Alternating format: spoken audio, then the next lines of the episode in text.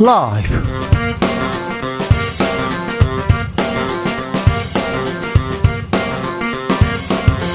2022년 12월 2일 금요일입니다. 안녕하십니까. 주진우입니다.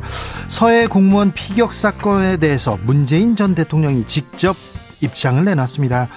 문전 대통령, 내가 직접 최종 승인했다. 안보를 정쟁으로 삼지 마라. 부디 도를 넘지 마라.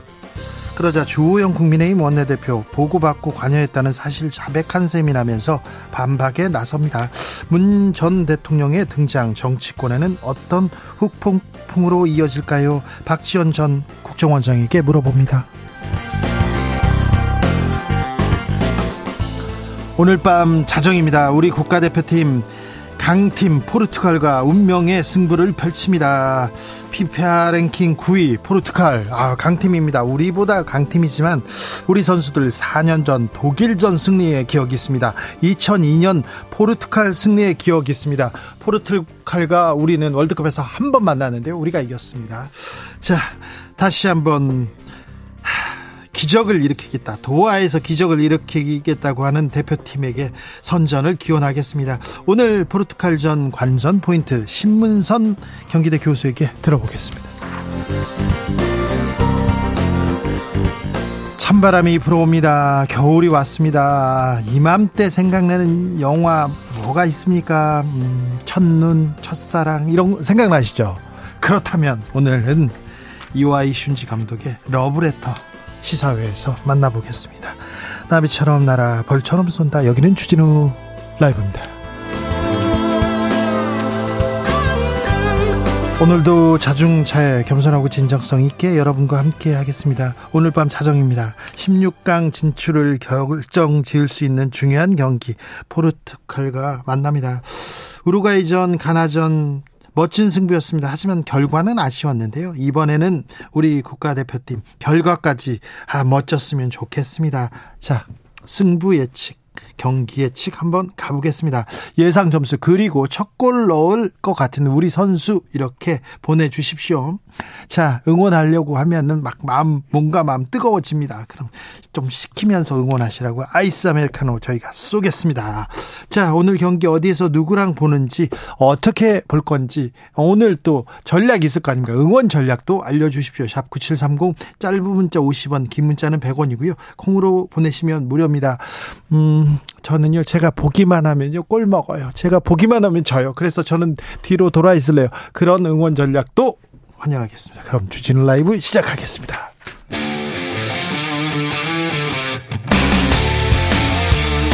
탐사보도 외길 인생 20년. 주 기자가 제일 싫어하는 것은?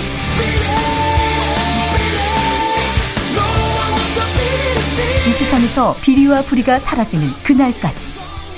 오늘도 흔들림 없이 주진우 라이브와 함께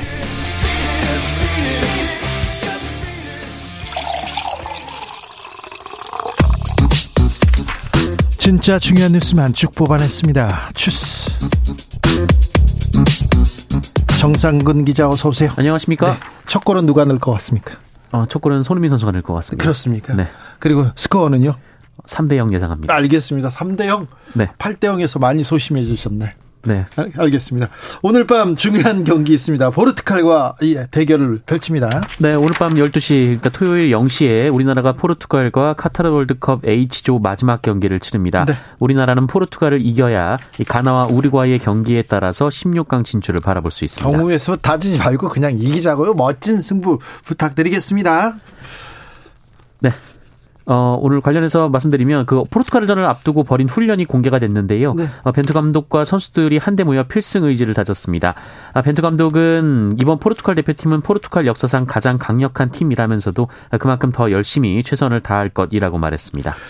자, 자세한 내용은 신문선 교수한테 물어보겠습니다. 네.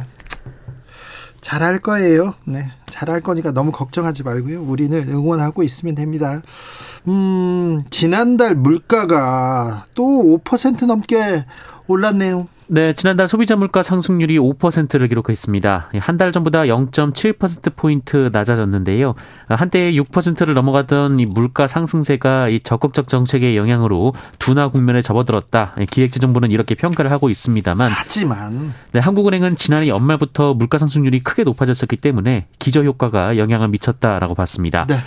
네, 또 기저효과에도 불구하고 5%대의 높은 물가 상승률이 당분간 이어질 것으로 전망했습니다. 그래서 국민들의 실질 국민소득 떨어졌습니다. 아, 수출은 역성장했습니다. 올 하반기 어렵습니다. 그런데 내년에는 더 어렵다고 합니다. 무역 적자 적자폭 커지고 있고요. 적자의 늪에서 못 벗어나고 있습니다. 이런 부분에 대해서 더 신경 써야 되는데 이런 부분에 대해서 더 대비를 내야 되는데 여기에 대한 대비책이 보이지 않습니다. 안타깝고요. 춥습니다. 음. 파업은 어떻게 됩니까? 네, 어, 화물연대를 향해 강공 모드를 이어가던 대통령실이 이번 주 주말까지는 업무 개시 명령을 추가로 내리지는 않을 것으로 보입니다. 어, 일종의 숨고르기에 들어갔다 이렇게 언론의 해석이 나왔는데요. 어, 대통령실 핵심 관계자는 언론과의 인터뷰에서 오늘 내일 당장 임시 국무회의를 열 분위기는 아니다라면서 이 정의후 탱크로리가 조금씩 관리 가능한 상황이 되고 있다라고 말했습니다. 아, 다만 언제든 임시 국무회의를 열 수 있다라고 덧붙였습니다. 철도 노조는 일단 파업을 철회했어요. 네, 어, 철도노조가 오늘부터 총파업에 돌입할 예정이었는데요. 어제 밤샘 협상 끝에 임단협에 어, 오늘 새벽에 합의를 했습니다.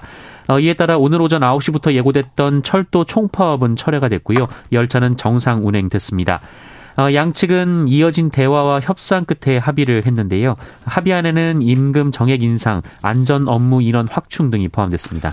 오늘 예산안 처리 법정 시한입니다. 오늘까지 해야 되는데요. 본회의는 무산됐습니다. 네, 김진표 국회의장은 오늘 이 국회에 주어진 권한이자 책무를 이행하겠다라면서 오늘이 아닌 오는 8일과 9일 본회의를 개최하겠다라고 밝혔습니다. 어, 김진표 의장은 예산안 법정 처리 시한을 지키지 못한 경우라도 어, 모두 정기국회 회기 내에 예산을 처리했고 이번에도 정기국회 내에 처리돼야 한다라고 말했는데요. 어, 오는 9일이 이 정기국회 마지막 날입니다. 그런데요, 이상민 장관 해임 건의안 그리고 예산안 심사 아, 여야의 이견 상당합니다. 네, 오늘 여야 원내대표가 예산안 처리를 위해 만났지만 합의는 불발됐습니다. 어, 주호영 국민의 원내대표는 새 정부가 일할 수 있고 어, 경제 위기에 예산이 불안 요소로 작용하지 않도록 협조해달라 민주당에게 요청을 했는데요. 이 박홍호 원내대표는 이 본회의를 개의하고 여야 간 예산 타결을 종용하는 게 마땅했다라고 밝혔습니다. 아. 대통령실에서는 안전운임제 아예 없애야겠다 이런 입장인 것 같습니다. 민주당에서는 개정 논의 시작했습니다. 네, 국회 국토교통위원회 소속 민주당 의원들이 오늘 단독으로 법안 소위를 개최해서 안전운임제 논의를 시작했습니다. 민주당은 관련 법안이 올해 말 일몰될 예정으로 한 달도 남지 않았기 때문에 더 이상 법안 심의를 늦출 수 없다라는 입장입니다. 어, 여기에 화물연대 측도 참석을 했습니다. 아, 민주당은 오늘 9일 한 차례 더 소위를 열고 개정안 심사를 이어가기로 했는데요. 어, 원희룡 국토교통부 장관, 엄영소 국토부 2차관을 부르는 증인 출석 요구권도 의결했습니다. 과방위 방송법 개정안은 어떻게 됐습니까? 네, 오늘 국회 과학기술정보방송통신위원회는 전체회의를 열고 공영방송의 지배구조를 변경하는 내용을 골자로 하는 방송법 개정안 등을 의결했습니다. 해당 법안들은 KBS, EBS 이사회와 또 MBC 관리감독기구인 방송문화진흥회 이사회를 확대 개편함으로써 이 정치권의 개입을 축소하는 것이 핵심입니다. 자세한 내용은 정철훈 기자에게 물어보겠습니다. 서훈 전 국가안보실장 구속영장 실질 심사를 받고 있어요. 네, 서해 공무원 피격 사건 발생 당시 국가안보실장이었던 서훈 전 실장이 오늘 서울중앙지방법원의 구속 전 피의자 신문을 받고 있습니다. 어, 오늘 오전 기자들과 만난 서훈 전 실장은 기자들의 잇단 질문에 답을 하지 않은 채 법정으로 향했습니다. 어, 검찰은 서훈 전 실장이 고 이대준 씨가 북한군에 의해 피살된 다음 날 관계장관 회의에서 이대준 씨 피격 사실을 은폐하기로 하고 관계부처에 관련 첩보를 삭제하도록 지시했다고 보고 있습니다. 아, 문재인 전 대통령도 어, 도를 넘지 마라 이렇게 얘기했는데 안보를 정쟁으로 삼지 말라고 얘기했는데 아, 자세한 내용은 박지원 전 원장한테 좀 자세히 들어보겠습니다. 2부에서 말입니다. 이태원을 참 이태원 참사 수사 중인 특별수사본부 김광호 서울 경찰청장을 소환했습니다. 네, 경찰 특수부는 오늘 김광호 서울경찰청장을 피의자 신분으로 소환했습니다. 어, 김광호 청장은 이태원 참사로 특수본에 입건된 경찰 간부 중 최고위직입니다. 특수부는 김광호 청장에게 참사를 처음 인지하고 보고받은 시점, 참사 직후 대처, 어, 그리고 과정과 함께 할로윈 이전 이태원의 기동대 배치를 결정하지 않은 경위를 캐묻고 있다고 합니다. 어, 또한 서울경찰청이 용산서로부터 기동대 투입을 요청받은 사실이 있는지도 확인 중입니다. 아, 재벌 3세들이 마약 혐의 구속되고 기소됐네요. 네, 남양유업 효성그룹 창업주 손자 등 이 재벌가 3세들 그리고 유학생, 연예인들이 어울리며 상습적으로 마약을 유통하고 투약해온 사실이 검찰에 적발됐습니다. 어, 남양유업 창업주 고 홍두영 명예회장의 차남의 자제인 홍모 씨는 어, 올해 10월 이 대마를 유통하고 직접 소지 흡연한 혐의로 어, 지난달 중순 구속 기소됐는데요. 액상 대마도 소지한 것으로 알려졌습니다. 네. 또한 범 효성가 3세인 조모 씨는 올해 1월에서 11월 이 네 차례에 걸쳐서 대마를 산 뒤 흡연한 혐의 등으로 오늘 불구속 기소가 됐습니다. 어, 이번에 검찰에 적발된 이들 대부분은 해외 유학 시절에 처음으로 대마를 접한 뒤 귀국 후에도 끊지 못하고 수년간 흡연한 것으로 검찰은 주장하고 있습니다. 호기심으로 한번 피워봤어요. 이렇게 얘기해서 빠져나갈 수 있는지 모르지만 그럴 수 없어요. 대, 대마 마약은요 같이 한 사람들 그리고 전달한 사람이 있거든요. 그래서 한 사람이 이렇게 잡히면요 줄줄이 이렇게 다 엮입니다. 그래서 절대 꼭 잡힙니다. 그러니까 호기심 때문에 한번 해봤어요. 호기심 때문에 이렇게 그 호기심으로 건드릴 만한 그런 물건이 아닙니다. 특별히 마약 수사 지금 열심히 하고 있으니까 마약 관련된 건 다 잡힌다. 절대 안 된다. 이렇게 생각하셔야 됩니다. 코로나 상황은요? 네, 어, 오늘 코로나19 신규 확진자 수는 52,987명입니다. 네. 어, 네. 위중증 환자 460명이고요. 사망자는 53명이었습니다. 주스 정상근 기자 함께 했습니다. 감사합니다. 고맙습니다. 포르투갈전입니다. 어떻게 응원할 건지 승부는 어떻게 예측하는지 한번 들어볼까요? 홍승표님 저는요 추위에 약해가지고 그냥 집에서 보려고요 따숩게요. 오늘도 조기성 선수가 멋지게 헤더골 넣고요. 손흥민 선수가 바로 추가골 넣습니다. 대한민국 화이팅입니다 얘기하는데요. 4355님 저는요 오늘 퇴근하고 김장 준비하면서 열심히 열심히 응원할 겁니다. 김장 준비하면서 응원한다. 이거 좋네요. 좋아요. 아, 1750님 퇴근 후에 한숨 자려고 합니다. 응원하면서 하, 졸면 안 되니까요. 네. 아, 그 좋은 전략입니다. 아, 442의 마지막일 꼭지점 전략이네요. 한숨 잔다. 1918님 제가 응원하는 팀은 꼭 지고요. 아내가 응원하는 팀은 꼭 이깁니다. 그래서 저는 포르투갈을 응원하고요. 아내는 우리나라를 응원하려고 합니다. 아, 이거 뭐 고도의 심리전인데요. 이거 좋은 전략입니다. 네, 괜찮습니다. 벤투 감독님한테 이거 알려줘야 되나? 4288님, 친정에 온 딸과 함께 응원해 보겠습니다. 아, 두 손자들은 재우고 소맥 한잔 하면서 멋진 승부 기대합니다. 아우, 딸과 소맥 한잔, 네, 좋습니다. 5176님 오늘 야간 경비 근무인데요. TV가 없어서 휴대폰으로 시청합니다. 혼자 마음속으로 간절히 응원합니다. 손흥민 선수가 전치골 넣습니다. 2대 0으로 승리하고요. 믿습니다. 8305님 2대 1 승리합니다. 첫 골은 이강인. 얘기하고요. 9193님. 황희찬 오늘 해트트리고 3대 0으로 이깁니다. 아, 네. 배달은 밀려 있으니까 치킨은 직접 해 먹을 거예요. 얘기하셨고요. 1892님 2대 1로 이기고 조기성 선수 네, 첫골 넣습니다. 1대 0 이깁니다. 손흥민 선수가 넣습니다. 5대 3으로 난타전입니다. 첫 골은 이강인입니다. 이강인 어시스트 손흥민 골입니다. 0013님이 전망해 주셨습니다.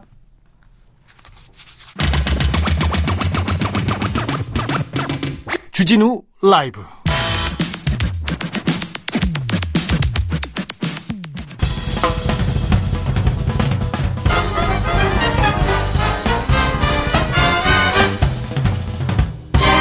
훅 인터뷰 모두를 위한 모두를 향한 모두의 궁금증 훅 인터뷰. 오늘 밤 12시입니다. 우리나라 대표팀 포르투갈과 운명의 3차전을 치릅니다. 운명의 3차전. 결전 이런 얘기 많이 했었는데요.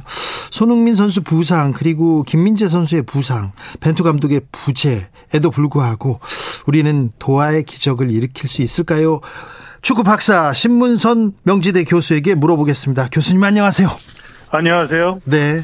아, 교수님이 지난 가나전 선제골이 중요하다. 선취골을 아, 내주면 절대 안 된다 했는데, 네. 그렇게 됐습니다. 근데, 어, 월드컵은 역사거든요. 네. 시간이 지나면 이제 역사가들은 이번 겨울 월드컵에 대해서 어떻게 기술할지는 모르겠습니다만. 네. 일단 한국 대표팀이 두 경기 잘 했습니다. 네. 어, 가나에게 우리가 3대 2로 지긴 했습니다만 어, 월드컵 음, 그 역사에 어, 예선전 조별 예선전 첫 경기 두 경기를 이렇게 잘한 적이 없습니다. 그러니까 그, 그렇죠. 어 이제 마지막 예선전 점을 찍는 이제 마지막 경기가 오늘 밤에 이제 닥쳐오는데요. 어 저는 마지막 경기도 최선을 다해서 어 팬들이 실망하지 않을 경기를 할 것으로 이렇게 어, 기대를 합니다. 네. 어, 경기 결과는 좀 음, 조금 뭐 마음에 안 든다 그런 분도 있겠지만 경기력만큼은 역대 최고 어, 월드컵 그 팀이 아닌가 이런 생각도 해봅니다.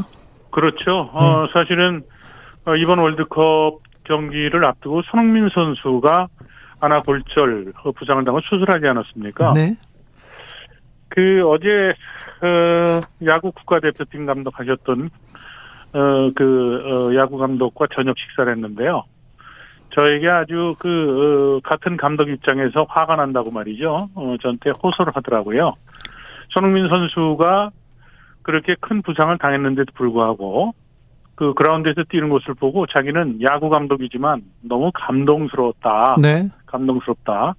어, 그런데 불구하고 일각에서 손흥민 선수가 골을 못 넣는다라고 이렇게 좀 어, 질타하는 것을 말도 안 돼요. 어, 네. 마음이 그 아팠다 이제 그런 예. 얘기를 해요. 예.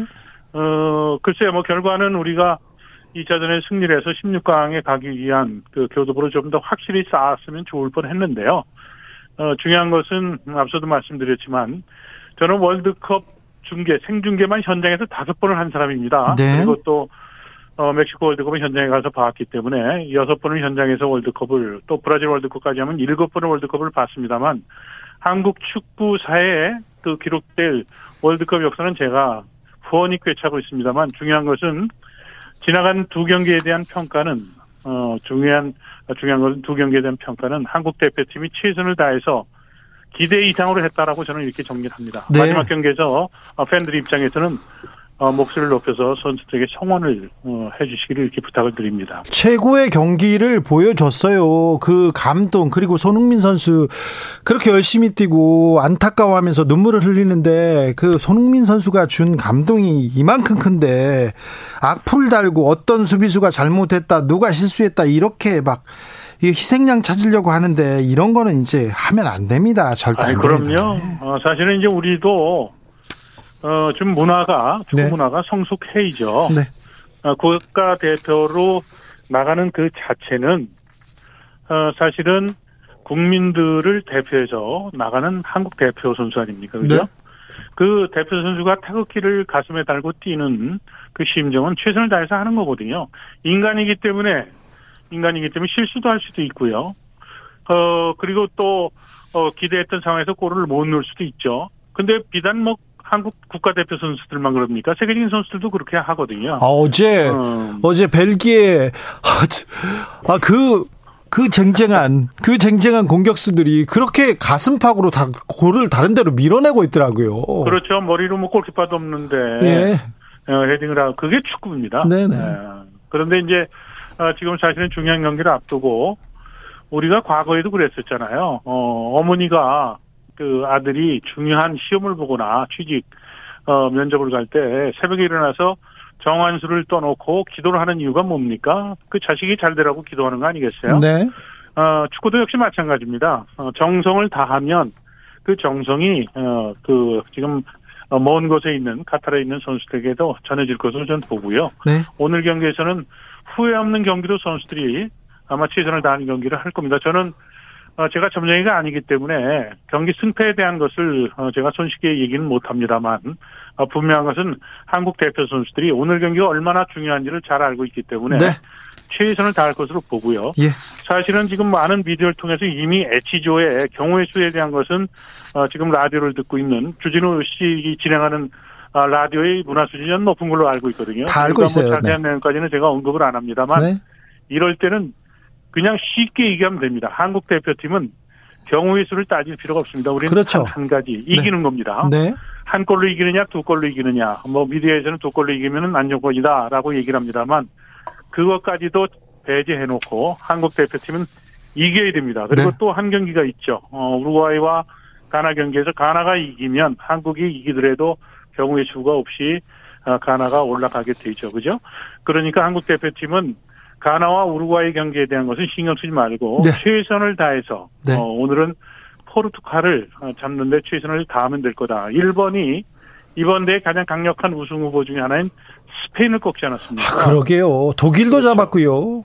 네, 축구는 제가 즐겨 쓰는 표현이 어, 있는데요. 공은 둥굽니다. 네. 아, 이번 월드컵을 통해서 제가 이번 월드컵 시작하기 전에 그 카타르 월드컵은 아시아 zone에서 열리고 일본이나 또 한국은 ACL 아시아 챔피언스 리그를 통해서 클럽 소속으로 카타르 가서 가, 어, 가서 게임을 많이 했기 때문에 유리할 것이다.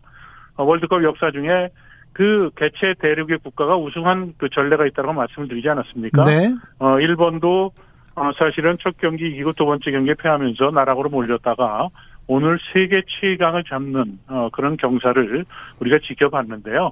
어, 우리도 오늘 경기에서 어, 포르투갈이 어, 이번 대회에서 가장 또 강력한 팀 중에 한 팀이긴 합니다만 우리라고 또 못 이룰 수가 못 이룰 이유가 없다고 저는 봅니다. 네. 어, 어, 이번 월드컵의 대미를 한국 대표팀은 어, 거두고들 이렇게 기대를 해요. 알겠습니다. 포르투갈전 우리 선수들한테 기대가 큰데요. 아, 교수님, 음, 김민재 선수는 괜찮을까요? 자, 김민재 선수에 대한 마지막 고민을 경기장에 떠날 때 버스 탈 때까지도 아마 벤투 감독은 계속 할 겁니다. 어, 청취자 여러분께 제가 말씀을 드릴게요.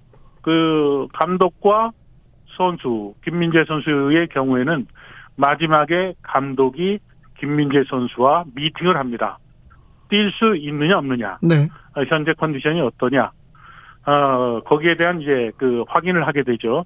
어, 김민재 선수도 손흥민 선수와 마찬가지로 자기 선수 일생에 이 중요한 고비에 뛰고 싶은 마음이 분명히 있을 겁니다. 네. 아, 그리고 또 국가대표팀에 자신이 그 얼마나 중요한 위치에서 역할을 수행해야 되는지를 잘 알고 있기 때문에 아, 마지막 판단을 어, 벤투 감독과 어, 호텔에 떠나기 전에 아, 팀 미팅 전에 아마 미팅을 해서 어, 의사를 밝히게 될 거고요. 그 의사 결정에 따라서 벤, 벤투 감독은 베스팅 베스트 멤버 베스트 11을 짤 때 김민재 선수 출전 여부를 결정하게 될 겁니다.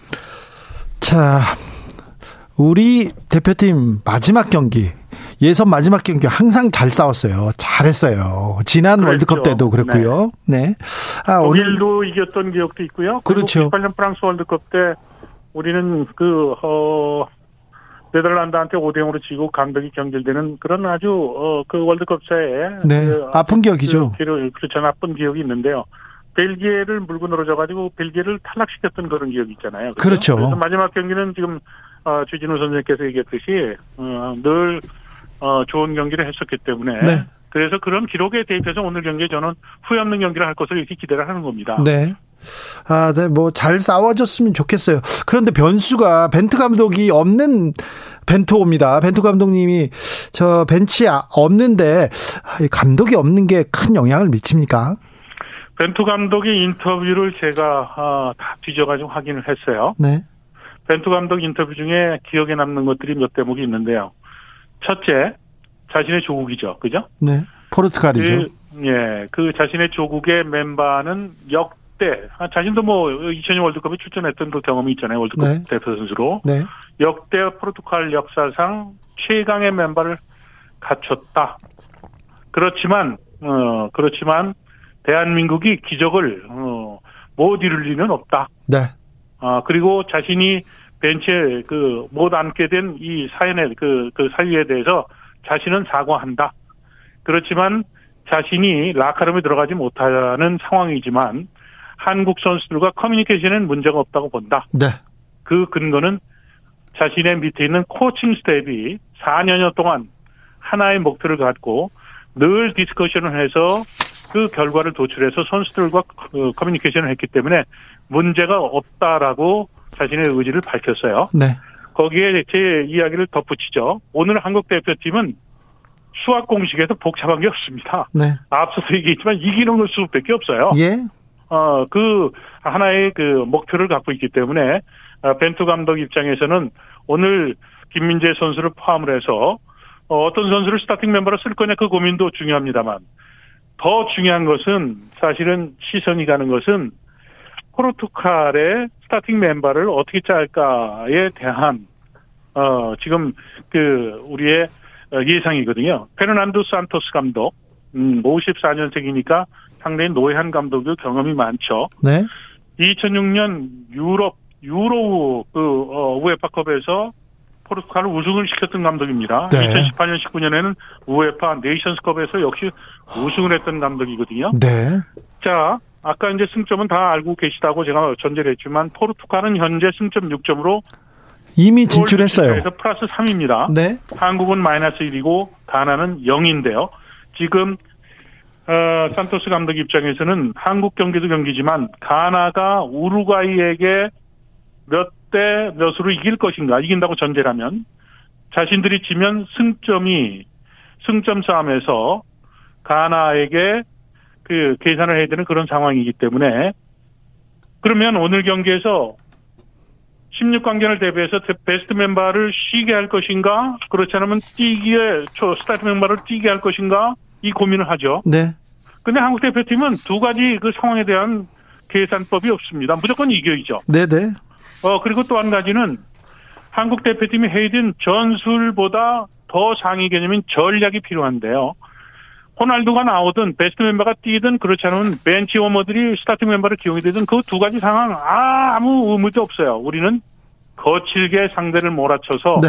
잘못했다가는 16강 뛰지 못하겠다라고 해서 겁을 먹게 하는 수밖에 없습니다. 네. 이것이 전략입니다. 이렇게 해서 한국 대표팀은 네. 벤투가 벤치에 앉아 있지는 못하고 라카르멘트 들어오지 못한다고 하더라도 벤투도 아마 선수들에게 주문했던 것은 제가 지금 이야기하는 이 범죄의 내용과 같은 얘기일 겁니다. 알겠습니다. 네. 호날두 선수를 비롯해서 포르투갈 선수들이 대한 전사들을 겁먹어 가지고 이제 다음 선 다음 못 뛰면 어떤 아 거칠게 몰아붙여라. 좋은 전략인 그렇죠. 것 같습니다. 아, 네. 알겠습니다. 잘 들었습니다, 교수님. 네, 오늘 주진희 선생님께서도 목소리를 높여가지고요. 네. 저 뵌지도 오래돼가 오늘 사실은 좀 가고 가서 우리 그러니까 얼굴 뵈야 되는데요. 뵙고 싶었는데 네. 네. 다음에 좋은 결과 있으면 한번 꼭 네. 출연해서 얼굴을 뵙도록 하겠습니다. 아니요 월드컵은 축제는 계속되니까요. 금방 뵙겠습니다. 네. 네, 감사합니다. 신문서 명지대학교 교수님이었습니다. 교통정보센터 다녀오겠습니다. 이현 씨.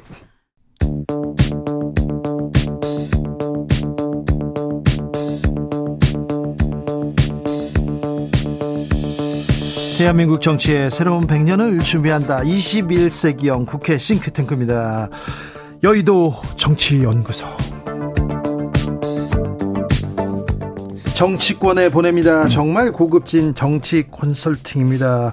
자, 오늘은 뜨겁게 이제 앞으로 더 새롭게 분석해 봅니다. 자, 새로운 조합입니다. 이재정 더불어민주당 여성위원장 모셨습니다. 안녕하세요. 네. 높은 네. 사람 되셨어요? 어, 외교통일위원회 간사입니다. 알겠어요. 네. 네. 김용남 전 의원 오셨습니다. 네, 안녕하세요. 김용남입니다. 낙선했네. 아유, 김용남은 될 줄 알았는데.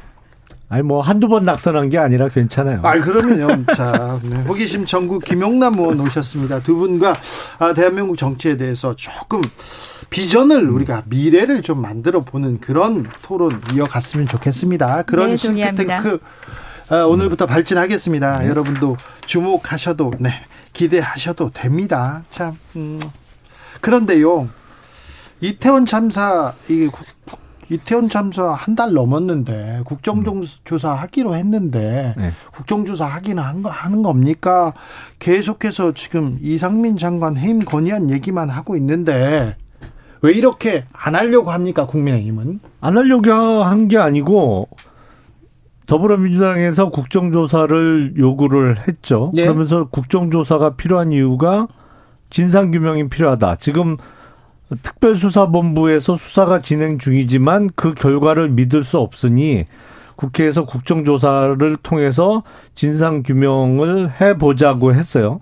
그래서 주호영 국민의힘 원내대표가 합의를 했죠. 그래서 45일 동안 국정조사를 하기로 했어요. 하기로 했는데 왜 안 해요? 하기로 했는데 민주당이 그걸 깨버린 거죠. 왜냐하면 아니 그러면 적어도 행안부 장관에 대한 해임 건의안을 내려면 국정조사를 하고 그 결과가 나와서 아 이런 부분에 있어서 책임을 져야 하니 장관 물러나라. 이게 논리적이잖아요. 근데 이렇게 덮어놓고 아니 45일 동안 국정조사를 하기로 해놓고 국정조사 시작하자마자 장관 해임 건의안을 낼 거면 이렇게 덮어놓고 물러나라고 할 거면 네. 뭐 하려고 국정조사를 하자고 그랬어요. 국정조사가 물러나지 않는 이상민 장관을 물러나게 하기 위한 목적만으로 존재했을까요? 지금 국정조사가 왜 발동됐는지 국민이 요구하는 게 뭔지를 너무 모르고 있는 것 같아요. 이상민 장관은요, 이 사건 발발하자마자 사표 딱 던지고 제가 할수 있는 일만 하고 어 저는 여기에 정말 무한한 책임감을 느낍니다 하고 시작했어야 되는 분입니다. 유사한 사건들에서 그러지 않았던 장관님 손에 꼽을 겁니다.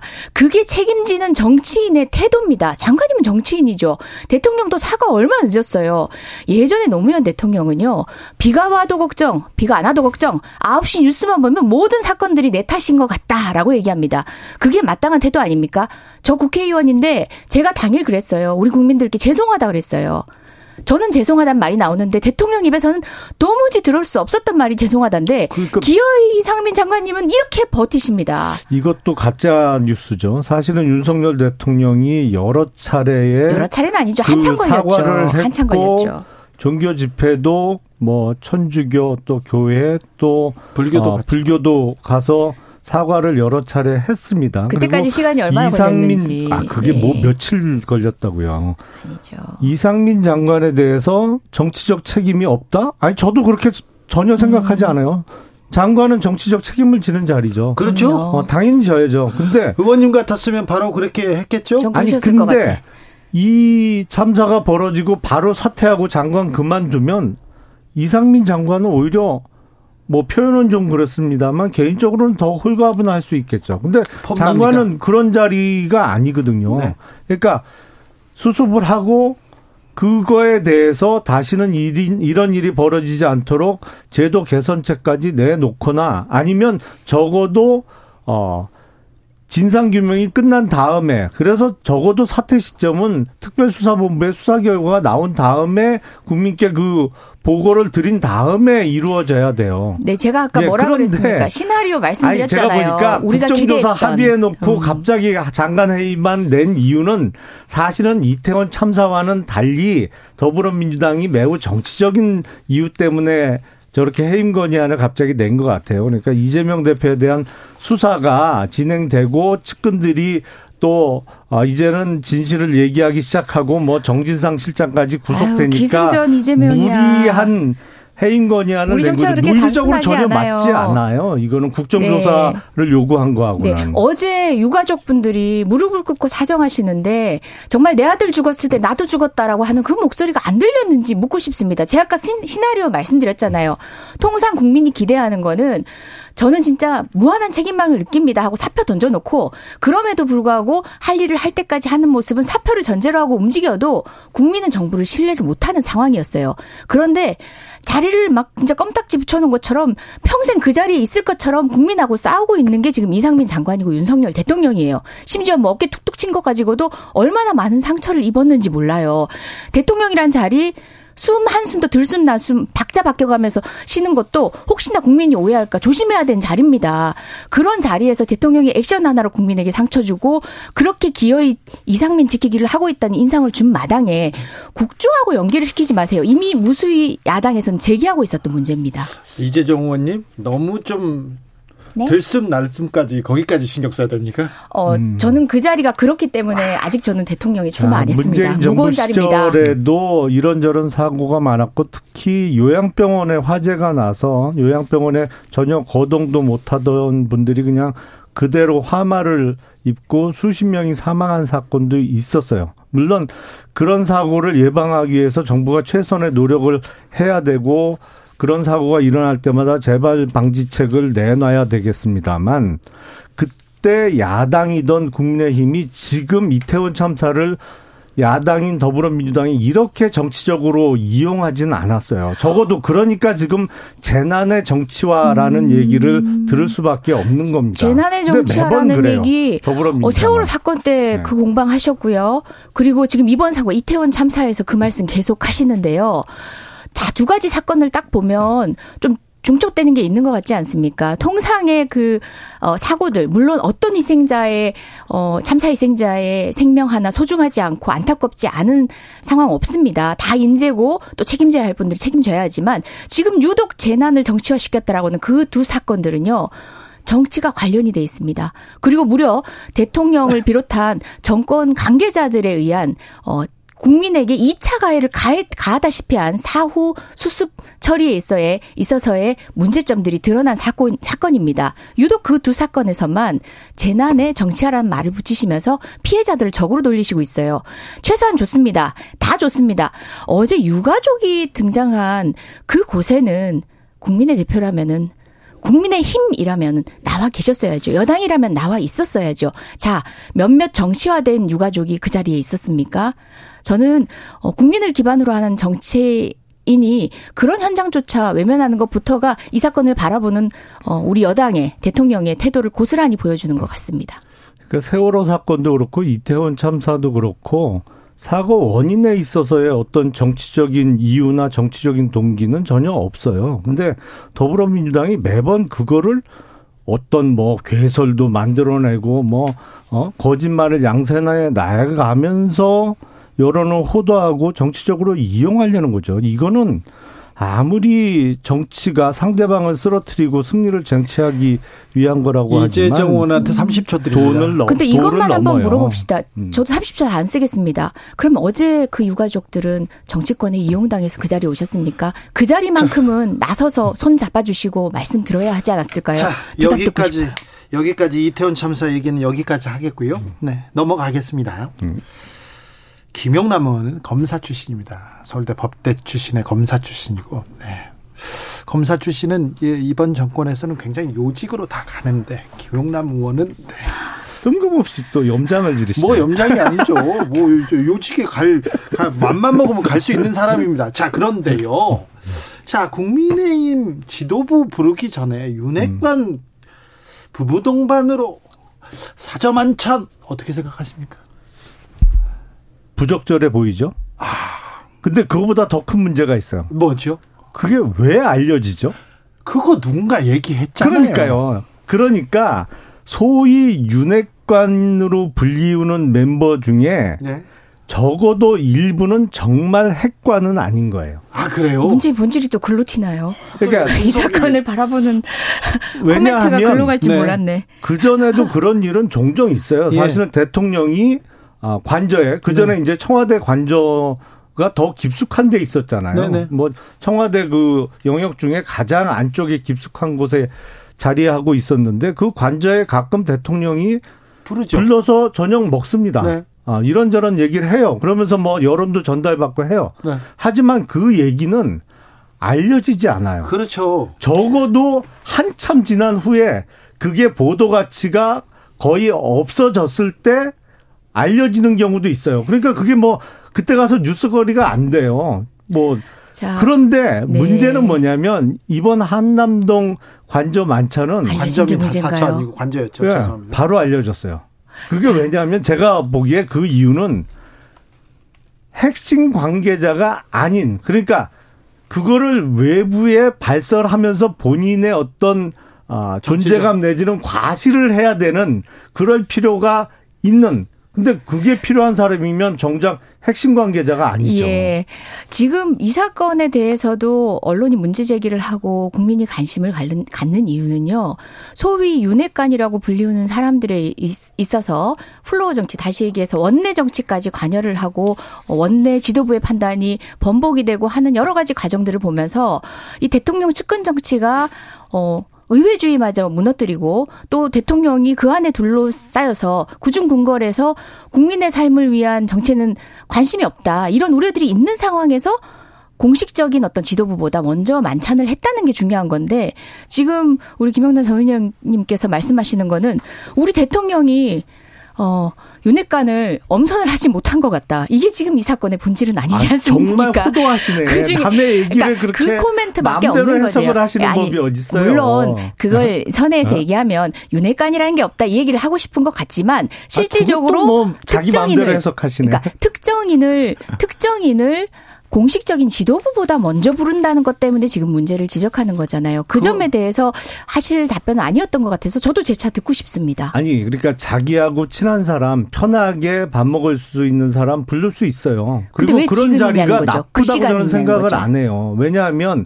대통령이라는 자리가 워낙 고독하고 외로운 자리라서 아, 저는 끝까지 동의하는데 잠깐만요. 왜 되도록이면 아, 여러 경로로 다양한 사람을 만나서 그게 정치권의 사람이든 아니면 뭐, 아, 고위 공무원이든 아니면 정말 관직에 없는 사람이든 불러서 밥 먹고 얘기 듣는 거는 필요하고 네. 그걸 비난할 네. 수는 없어요. 그럼요. 근데 그걸 동의한다니까요. 문제는 뭐냐면 모양새가 네.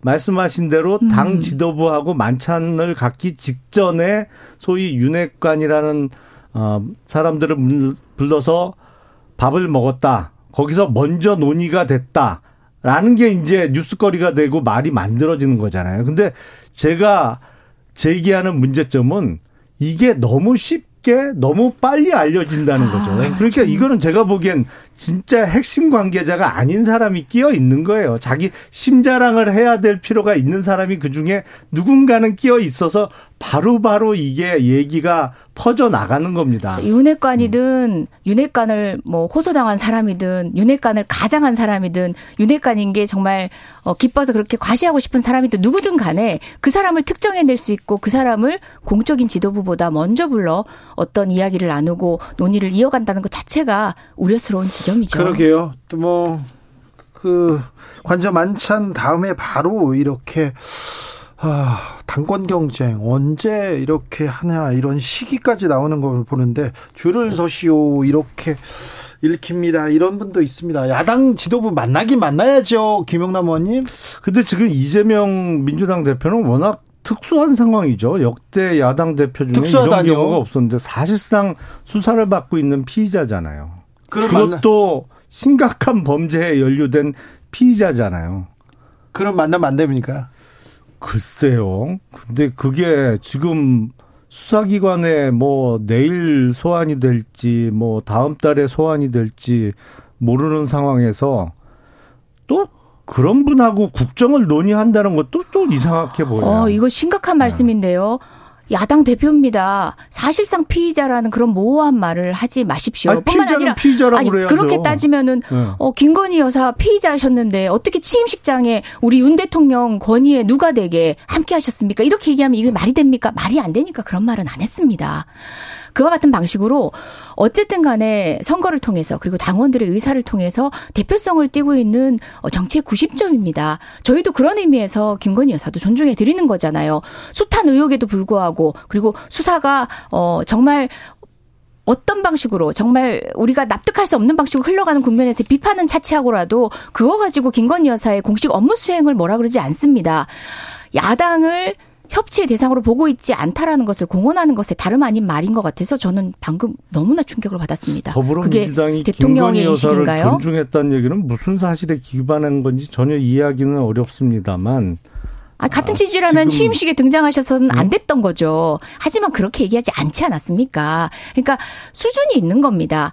정말 그에 대해서 동의하는 건지 그리고 또 비판을 계속 지속하는 어, 뭐 그런 거는 차치하고 최소한 그 자리의 역할을 인정하는 건 다른 거죠. 그렇다면 야당의 대표로서 야당의 대표, 우리는 이재명 대표가 그냥 이재명이라는 개인의 사람이 아닙니다. 더불어민주당의 어, 수많은 국민들, 더불어민주당을 지지하는 국민들, 당원들, 그리고 국회의원들까지 아우르는 그 중심 90정에 있는데 밥 한 끼 할 수 없다는 피의자니까 밥 한 끼 할 수 없다는 이 논리는 방송 청취하시는 분도 못 이해를 못 하실 아니, 것 그래서 같습니다. 그래서 더불어민주당 전당대회 음. 때 당내에서도 이재명 대표에 대한 사법 리스크에 대한 이야기가 나왔던 거죠. 사실은 민주당 대표에 당선되면 과거의 일이 없어지는 게 아니잖아요. 그리고 그 의혹들이 뭐 한 건 같으면 모르겠습니다만 이게 뭐 대장동, 백현동, 성남 FC 그리고 쌍방울의 변호사 대납 의혹 등 이게 한두 건이 아니거든요.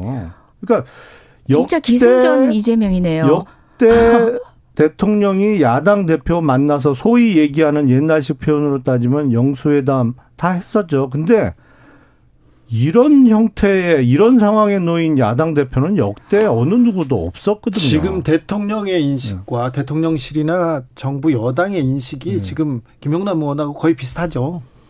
글쎄요, 뭐 제가 물어보지는 얘기. 않았습니다만 누가 봐도 좀 그렇잖아요.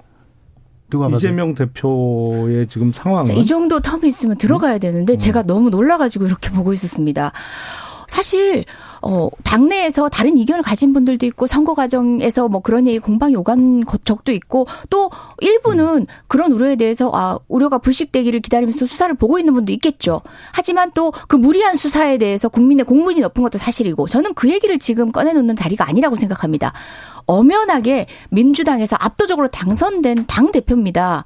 어, 한 자리 밥 한 끼도 할 수 없다라는 방식으로 지금 야당을 대하고 있다는 게 그대로 드러나고 있는 현장인 것 같습니다. 씁쓸합니다. 뭐 상징적인 뭐 장면이기는 합니다. 아, 문재인 전 대통령이 직접 언급을 했습니다. 서해 공무원 피격 사건에 대해서 깊은 우려를 금치 못하고 있어요. 특별히 안보를 정쟁화한다. 부디 도를 넘지 말라고 했는데 김용남 의원님 어떻게 들으셨어요? 그 문재인 전 대통령께서는 그 서해 공무원 피격 사건과 관련해서 감사원의 서면 조사 요구가 있을 때도 무례하다 뭐 이런 표현을 쓰셨고요. 요번에 이제 아 내일이죠? 아 오늘이었군요. 오늘 이제 서원. 오후에 이제 아 영장 재판을 하고 아직 결과는 안 나온 상황이었는데 그거에 대해서 도를 넘지 말라는 또 언급을 하셨는데 그러니까 아주 쉽게 말씀드리면 아나 건드리지 마 뭐 이런 취지잖아요. 어. 뭐 나도 건들지 말고 지난 정부에 있었던 사람들도 건들지 않는 게 좋겠어. 근데 이거야말로 그 고 이대준 씨 또 그 유가족들이 계십, 계십니다만 이 2차 가해 아닌가요? 지금 국민들은 서해 공무원 피격 사건도 그렇고 특히 탈북 선언 강제 북 송 사건도 그렇고 이거는 사실상 인권 범죄라고 볼 수 있어요. 그거에 대해서 진상을 파악하고 수사를 하는데 그거에 대해서 예. 성역 본인을 성역화하면서 어 이거에 대해서 묻지도 말고 따지지도 말라. 글쎄 이거는 오히려 국민들께 네. 무례한 태도가 아닌가 싶습니다. 네, 일단 그 사건의 경과들은 알고 계시죠? 감사원에서 뭐 찾아잡겠다 그랬나요? 어쨌든 노리고 시작한 건데 그 감사원의 조사 결과도 어, 사실과 다른 부분 다 드러났잖아요.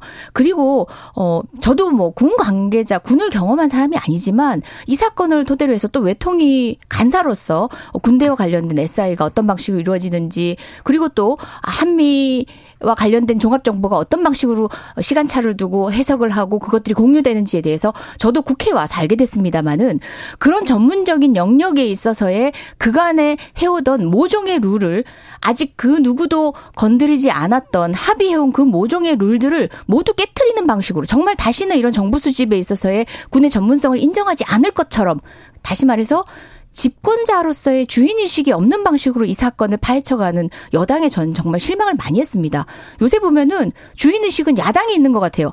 야당, 너희가 아직도 여당인 줄 알아. 그럴 정도로 진짜 친엄마가 솔로몬 선택 앞에서 아이를 차라리 어, 배지 말아달라고 얘기할 때 마음처럼 정말 그렇게 군에서 그런 전문적인 영역에서 여러 가지 뭐 진짜 우리가 보면 암호와 같은 어 납득할 수 없는 여러 가지 정보들을 취합하는 과정들이잖아요. 그리고 그거를 함부로 공개했을 때 생기는 문제점들 등을 다 알고 계신 분들이 공개하고 그 문제를 지적하는 방식에 있어서도 그런 전문 영역을 모르는 국민들께 오도될 수 있는 방식으로 밖으로 내비치고 저는 이 모든 것들이 여당의 주의 의식이 없이 무조건 문재인을 나무라고 여, 여당이 야당을 탄압하기 위한 수단으로만 쓰고 있다. 결국은 이런 방식의 주인의식 없는 정권은 오래갈 수가 없습니다. 저는 그 점이 우려스러워요. 그러니까 잘못한 걸뭐 여태 인정 안 하는 거예요. 대통령이 우려하신 안보에 대한 침해라는 게 바로 그 지점이에요. 정말 전문적 인 그런 정보를 파악해가지고 판단을 하는 이 누군가가 여전히 오늘도 있거든요. 그 사람이 이제 어떻게 판단하겠습니까? 그 고 이대준 씨가 그러면 자진 월북을 했다라고 지금도 주장을 하시는 건가요? 더불어민주당에서는 자, 관련된 정보를 통해서 더불어민주당에서 방금 이제 주인 의식이라는 표현을 쓰셨는데 주인 의식 달리 얘기하면 더불어민주당은 지금도 아직도 정권을 본인들이 잡고 있는 것처럼 행동 나라의 사실 맞습니다. 해요. 나라의 10년지 대계가 20년지 대계가 걱정이 잠깐만요. 됩니다. 본인들이 네. 본인들 마음대로 하다가 지금 그게 자꾸 제동이 걸리니까 그걸 못 참는 정치연구소 이재정 의원님 감사합니다. 아, 시간 다 됐어요. 네. 네. 김용남 전 의원 감사합니다. 예. 아우 참 뜨거웠습니다 오늘.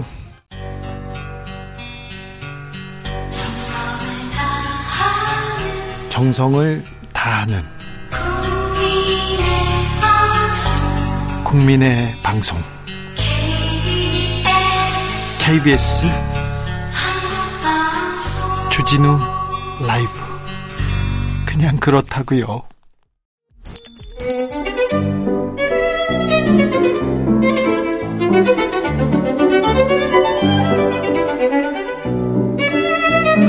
어서 오십시오. 고품격 정치 토크의 세계 오신 여러분 환영합니다.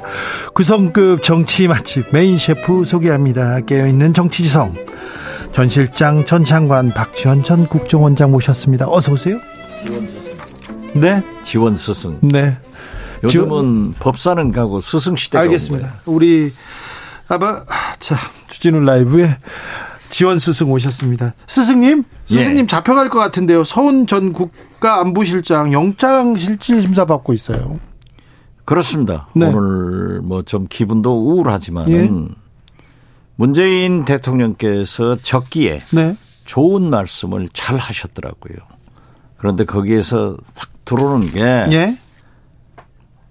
남북 문제를 정쟁의 대상으로 삼느냐. 네. 이게 김대중 대통령이 대북 선거할 때 똑같은 말씀을 하셨어요. 네. 그리고 역시 도를 넘지 월북이 아니라는 것을 증거를 대봐라. 지금 월북 아니라는 거 아니에요. 네. 이대준 씨가 거기에 뭐가 있느냐 그걸 내봐라 하기 때문에 오늘 물론 사법부의 결정을 저는 따릅니다. 네. 검찰에 대해서는 불만을 갖지만은 제가 우리 한국 의정사상 가장 오랫동안 법사위원을 했을 거예요. 네. 그래서 나는 사법부의 독립을 위해서 상당한 역할을 했다고 자부를 하는데 사법부에서 판단하겠죠. 네. 음. 알겠습니다. 서해 공무원 피격 사건 결국 박지원을 노립니까? 아니면 문재인 전 대통령을 노립니까? 문재인 대통령이죠. 그래요? 네, 저는 제 제가 몇 번을 얘기하잖아요. 윤석열 정권에서는 문재인 용공, 이재명 비리 이렇게 해서 진보 좌파 정치인들을 또 민노총 그리고 좌파 언론을 척결해 버리겠다. 네. 그 일환으로 지금 가고 있는 것 아니에요. 아 그렇습니까? 네. 박지원도 노립니까? 박지원 노리죠. 네, 그렇습니다. 그렇지만 저는 한 게 없어요. 그래요? 제가 뭐 삭제 지시를 했습니까? 누구한테 지시를 받았습니까? 아, 네. 하나 아. 슬픈 것은 네. 왜 두목을 먼저 잡아가서 내가 두목되는가? 이 과대평가하면은 알겠어요. 네.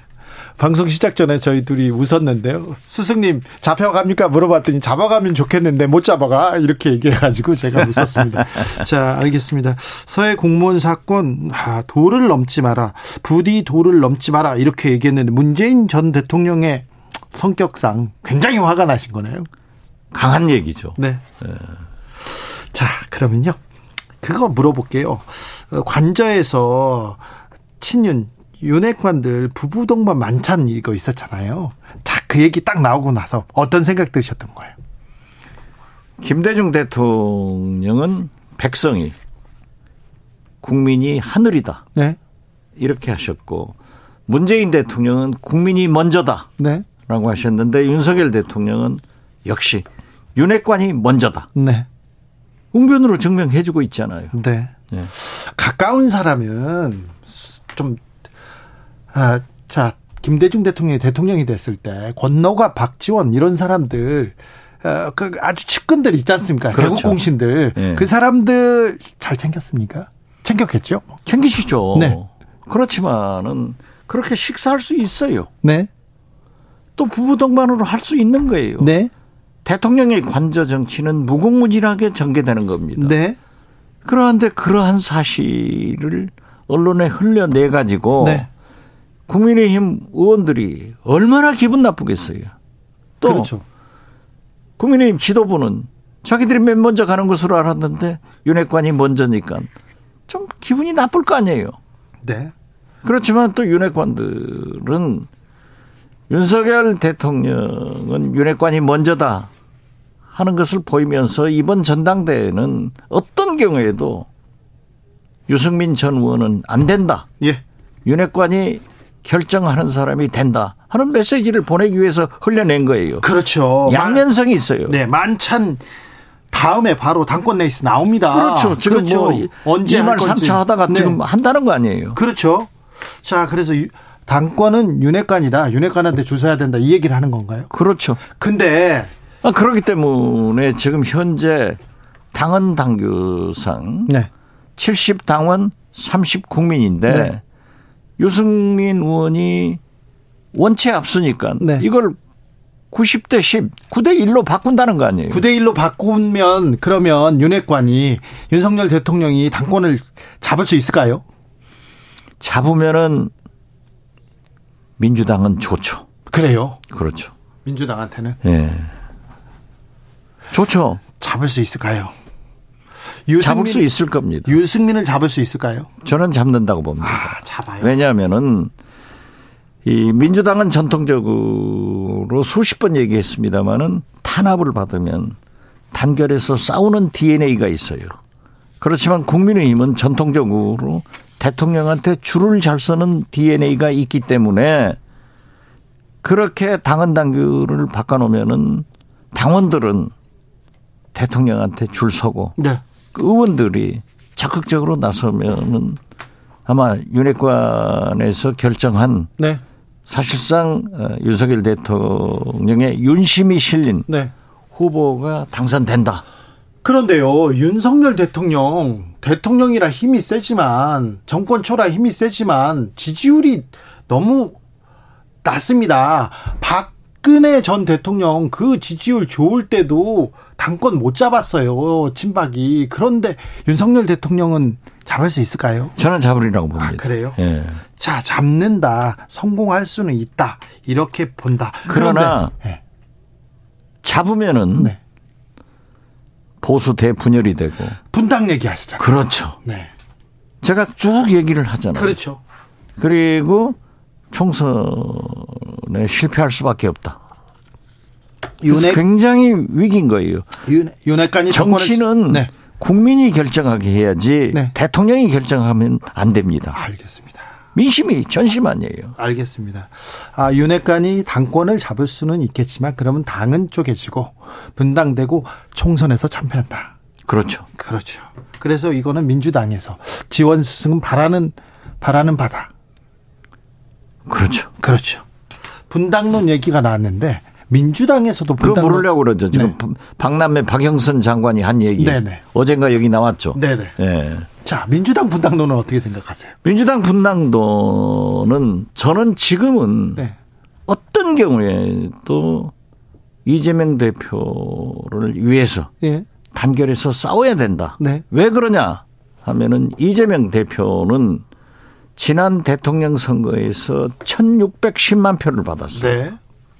윤석열 대통령한테 0.73%포인트가 져가지고 떨어진 거예요. 네. 지난 전당대회에서 경선에서 대표 경선에서 77.7%를 받았어요. 네.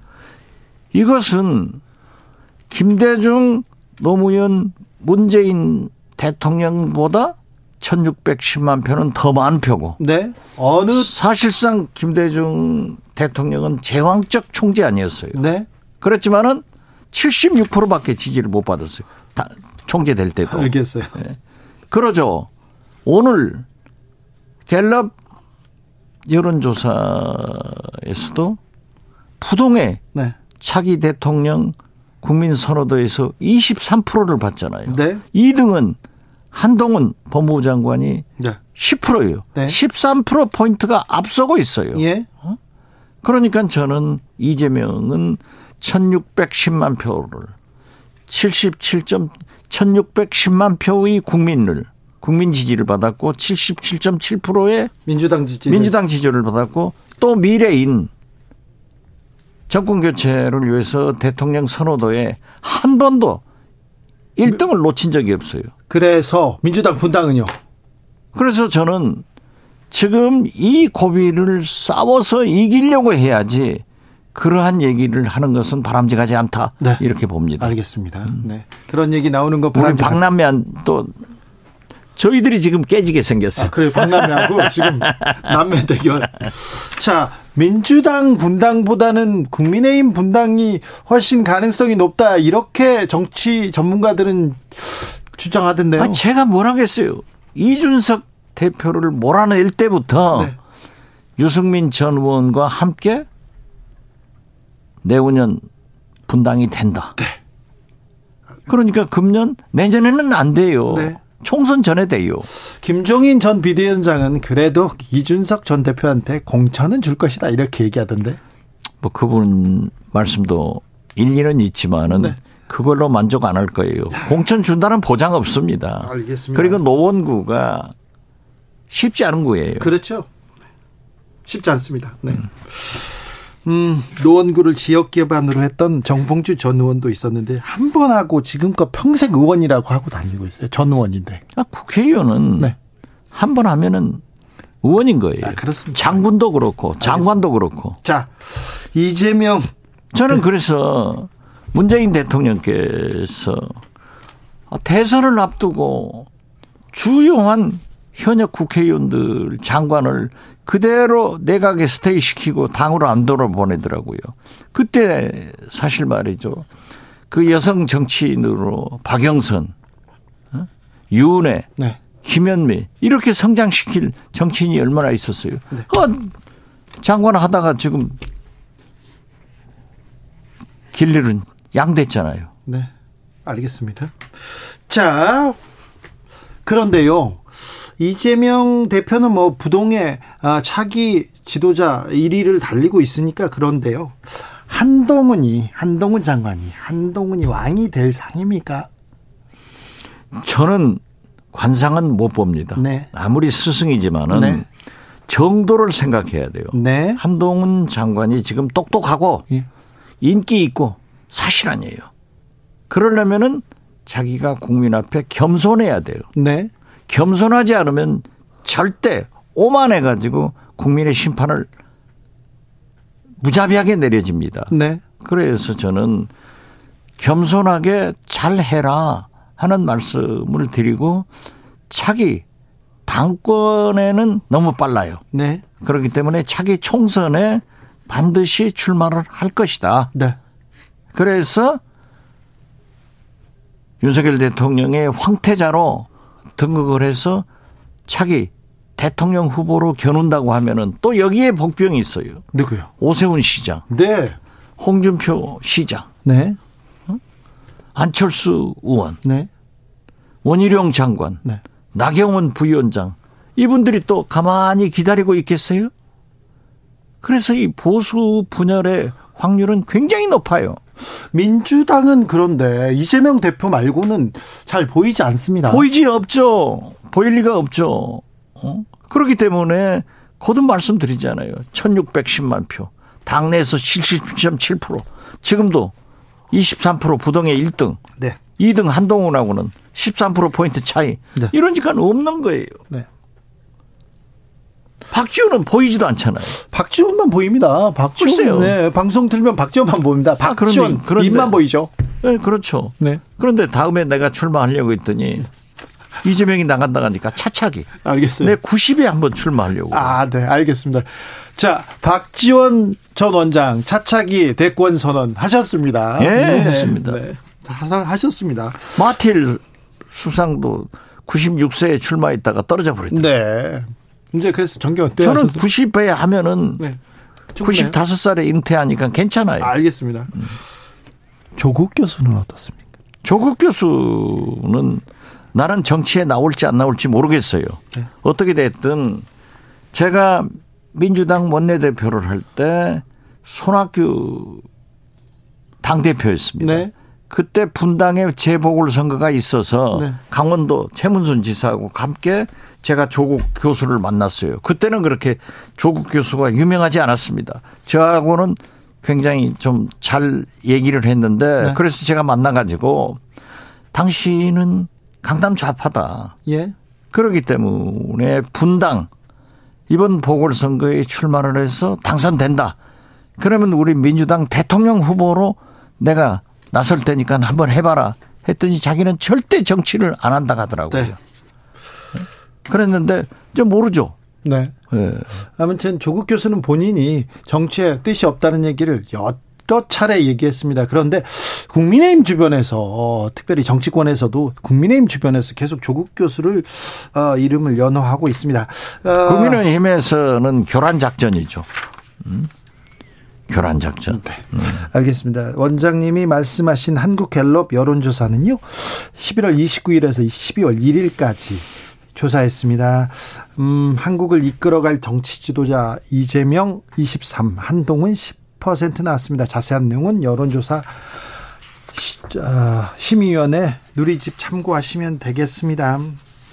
중앙선관위 홈페이지 보라고 그러면 됩니다. 그왜 네. 빠져요? 알겠습니다. 잘 할게요, 스승님. 그런데요, 이태원 참사 한 달이 지났는데 정치권 뭘 하고 있는지 모르겠어요. 아직도 이상민 장 정치권이 문제가 아니라 윤석열 대통령이 문제인 거예요. 그래요? 어? 아니 보세요. 대통령실 수석이 윤석열 대통령께 이상민 장관을 해임시킵시다. 하니까는 확 꼬라보면서 민주당 같은 소리 하냐? 네. 이게 하실 말씀이에요. 오늘 우리가 월드컵에서 우승해야 됩니다. 이겨야 됩니다. 이겨야 됩니다. 네. 그것도 3대 빵으로 이겨야 되는데 대통령께서 모든 국민의 관심을 가지고 있는 월드컵 응원 한 번 안 하시더라고요. 그 조규성 두 골이나 넣고 네. 손흥민의 투혼 네. 이런 것에 대해서 대통령이 강한 애정 표시를 하고 응원을 해줘야 됩니다. 그렇습니까? 그래서 어? 문화예술인들도 관객이 축구도 물론 기량이 좋은 선수들이 싸우지만은 국민의 함성이 싸우게 만들어주는 거죠. 그렇죠. 함성을 받고 싸우는 거죠. 이렇게 하는데 어? 우리 국민들이 엊그제 제가 천주교 광주 대교구 김희중 대주교님 이임식 옥시문 대주교님 착자식에 갔는데 네. 옥시문 대주교님이 그러더라고요. 지금 12구 이러한 슬픔에 있기 때문에 오늘 착자식도 아주 간소하게 음악 없이 한다. 네. 국민은 이렇게 하고 있는데 이상민 장관을 그 유가족 이지훈 희생자 아버님 말씀 들었어요? 네. 무릎 꿇고 네. 대통령님 각하, 대통령 각하님. 그러면 이상민 장관을 지금이라도 해임하고 지금 몇 시간 안 남았습니다. 10시부터 대통령이 붉은 악마 셔츠를 입고 대한민국 하면은 3대 0으로 이겨요. 이런 총알을 보내주고 국민 통합을 이루는 정치를 하셔야지 이상민 장관을 저렇게 보호하면은 통합이 되냐고요. 안 되죠. 그럼 축구도 안 됩니까? 축구는 돼야죠. 축구는 돼야죠. 그럼에도 불구하고. 알겠습니다. 안 넘어가네. 참, 안 넘어가. 하나 걸렸다 했는데. 자, 그런데요. 국회 예산안 처리는 하는 겁니까? 예산안 처리는 저도 사선을 해봤잖아요. 네. 법정 시한을 넘기는 것이 다반사예요. 네. 그리고 12월 31일까지 통과되면 되는 거예요. 그래서 물론 12월 2일 법정 기한을 넘기는 것은 좋지 않고 지켜주는 것이 원칙이지만은 국정조사를 합의해 놓고 안 한다는 게 말이 됩니까? 그리고 이상민 장관을 해임 못 하겠다. 네. 그러면 국정조사 안 하겠다? 그럼 해임 안 하면은 158명의 그 영령들이 살아오시나요? 그러면 안 되죠. 어? 저도 문화관광부 장관 할 때 한빛은행으로 검찰 조사도 받았고 국정조사 했어요. 네. 그런데 현역 장관으로서 어떻게 국정조사에 나갑니까? 그 사퇴하고 나가서 응? 내 조카가 31촌이라는 것이 밝혀져 가지고 제가 안 했다는 하니까는 다시 김대중 대통령이 정책기획수석으로 네. 데려갔던 거예요. 네. 아니 이상민 장관이 그렇게 능력이 있고 대통령의 사랑을 받는 고등학교 후배, 대학 후배라고 하면은 물러가게 하고 국정조사에서 아무런 잘못이 없다고 하면은 총리를 쓰건 감사원장을 시키건 대법원장을 시키건 마음대로 시키라 이거죠. 네. 그렇지만 그분이 안 하면은 그 가족들 국민이 어떻게 되는 거예요? 나를 자꾸 흥분되게 그걸 얘기를 질문하고 그래요. 알겠습니다. 죄송합니다, 스승님. 스승님, 근데요. 아, 화물연대 파업도 있고요. 철도 노조 파업도 있고 여기저기서 파업 얘기가 나옵니다.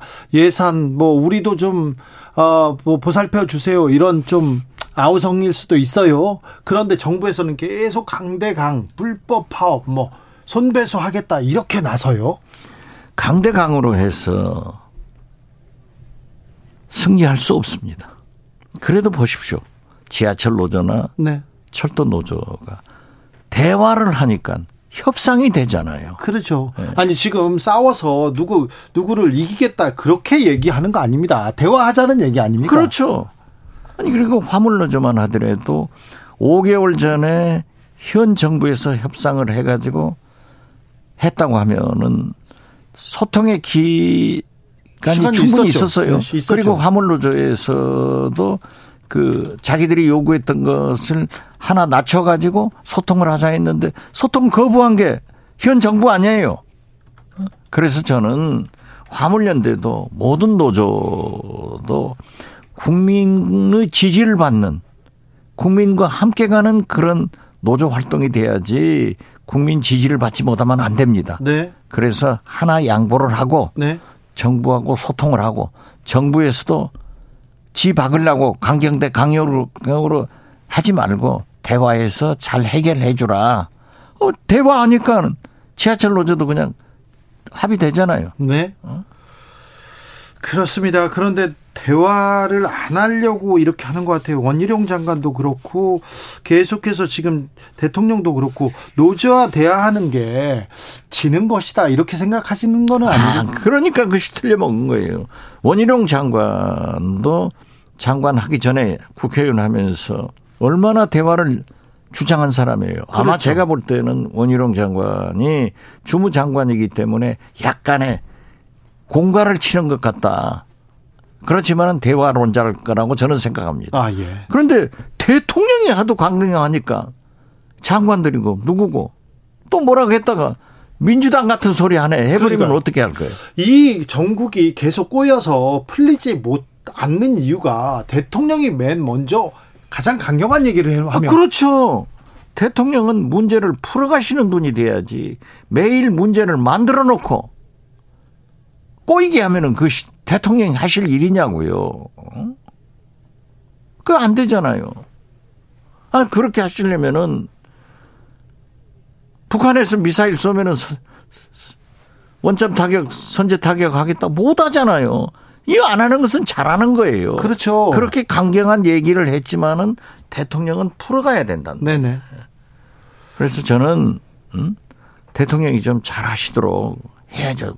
지금은 우선 이상민 장관을 해임하고 월드컵 선수들한테 뜨거운 박수를 보내는 그런 것을 좀 보여줬으면 좋겠어요. 그래요? 얼마나 기분이 좋아요, 국민들이. 그렇죠. 지금은 국민의 마음을 모을 때인데. 와, 그 민심을 떠나서 정치를 할 수 없어요. 네.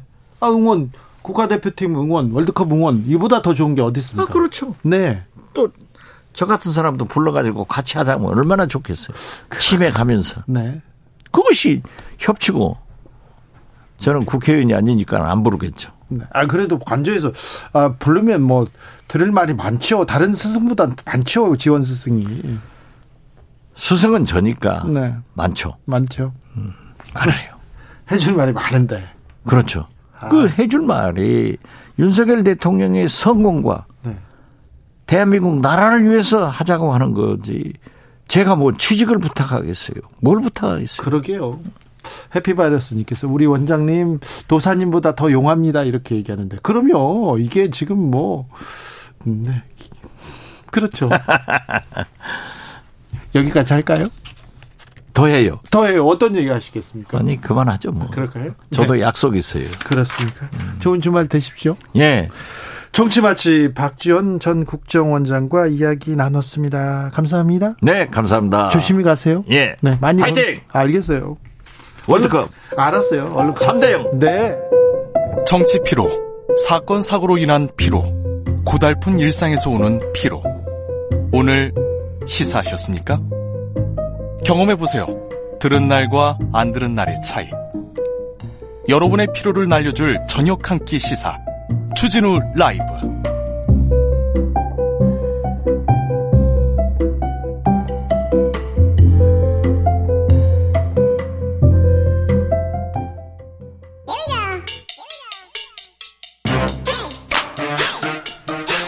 뉴스를 향한 진지한 고민 기자들의 수다.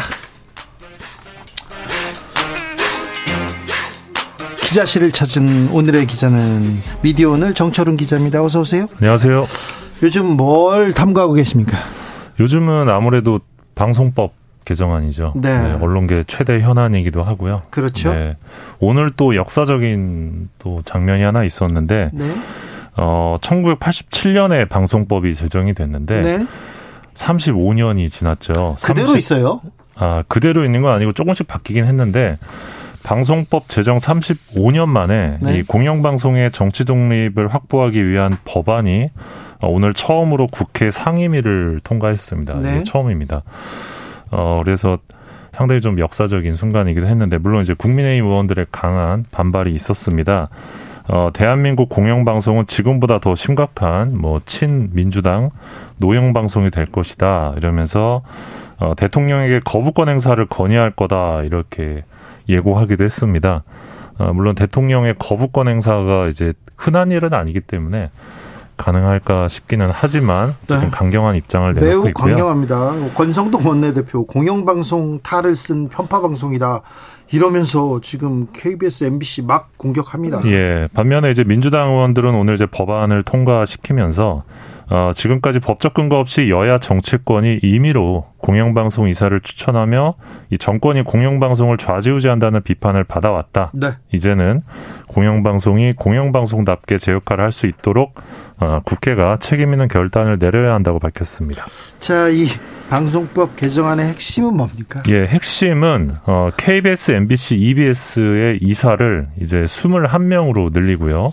지금까지 여야 거대 양당이 암묵적으로 나눠갔던 이 이사 공영방송 이사의 추천권을 학계 그리고 현업단체 시청자위원 등에게 이제 추천권을 분산하는 겁니다. 네. 그래서 쟁점은 공영방송 이사의 추천권을 어, 누구에게 주느냐, 요게 쟁점이었고요.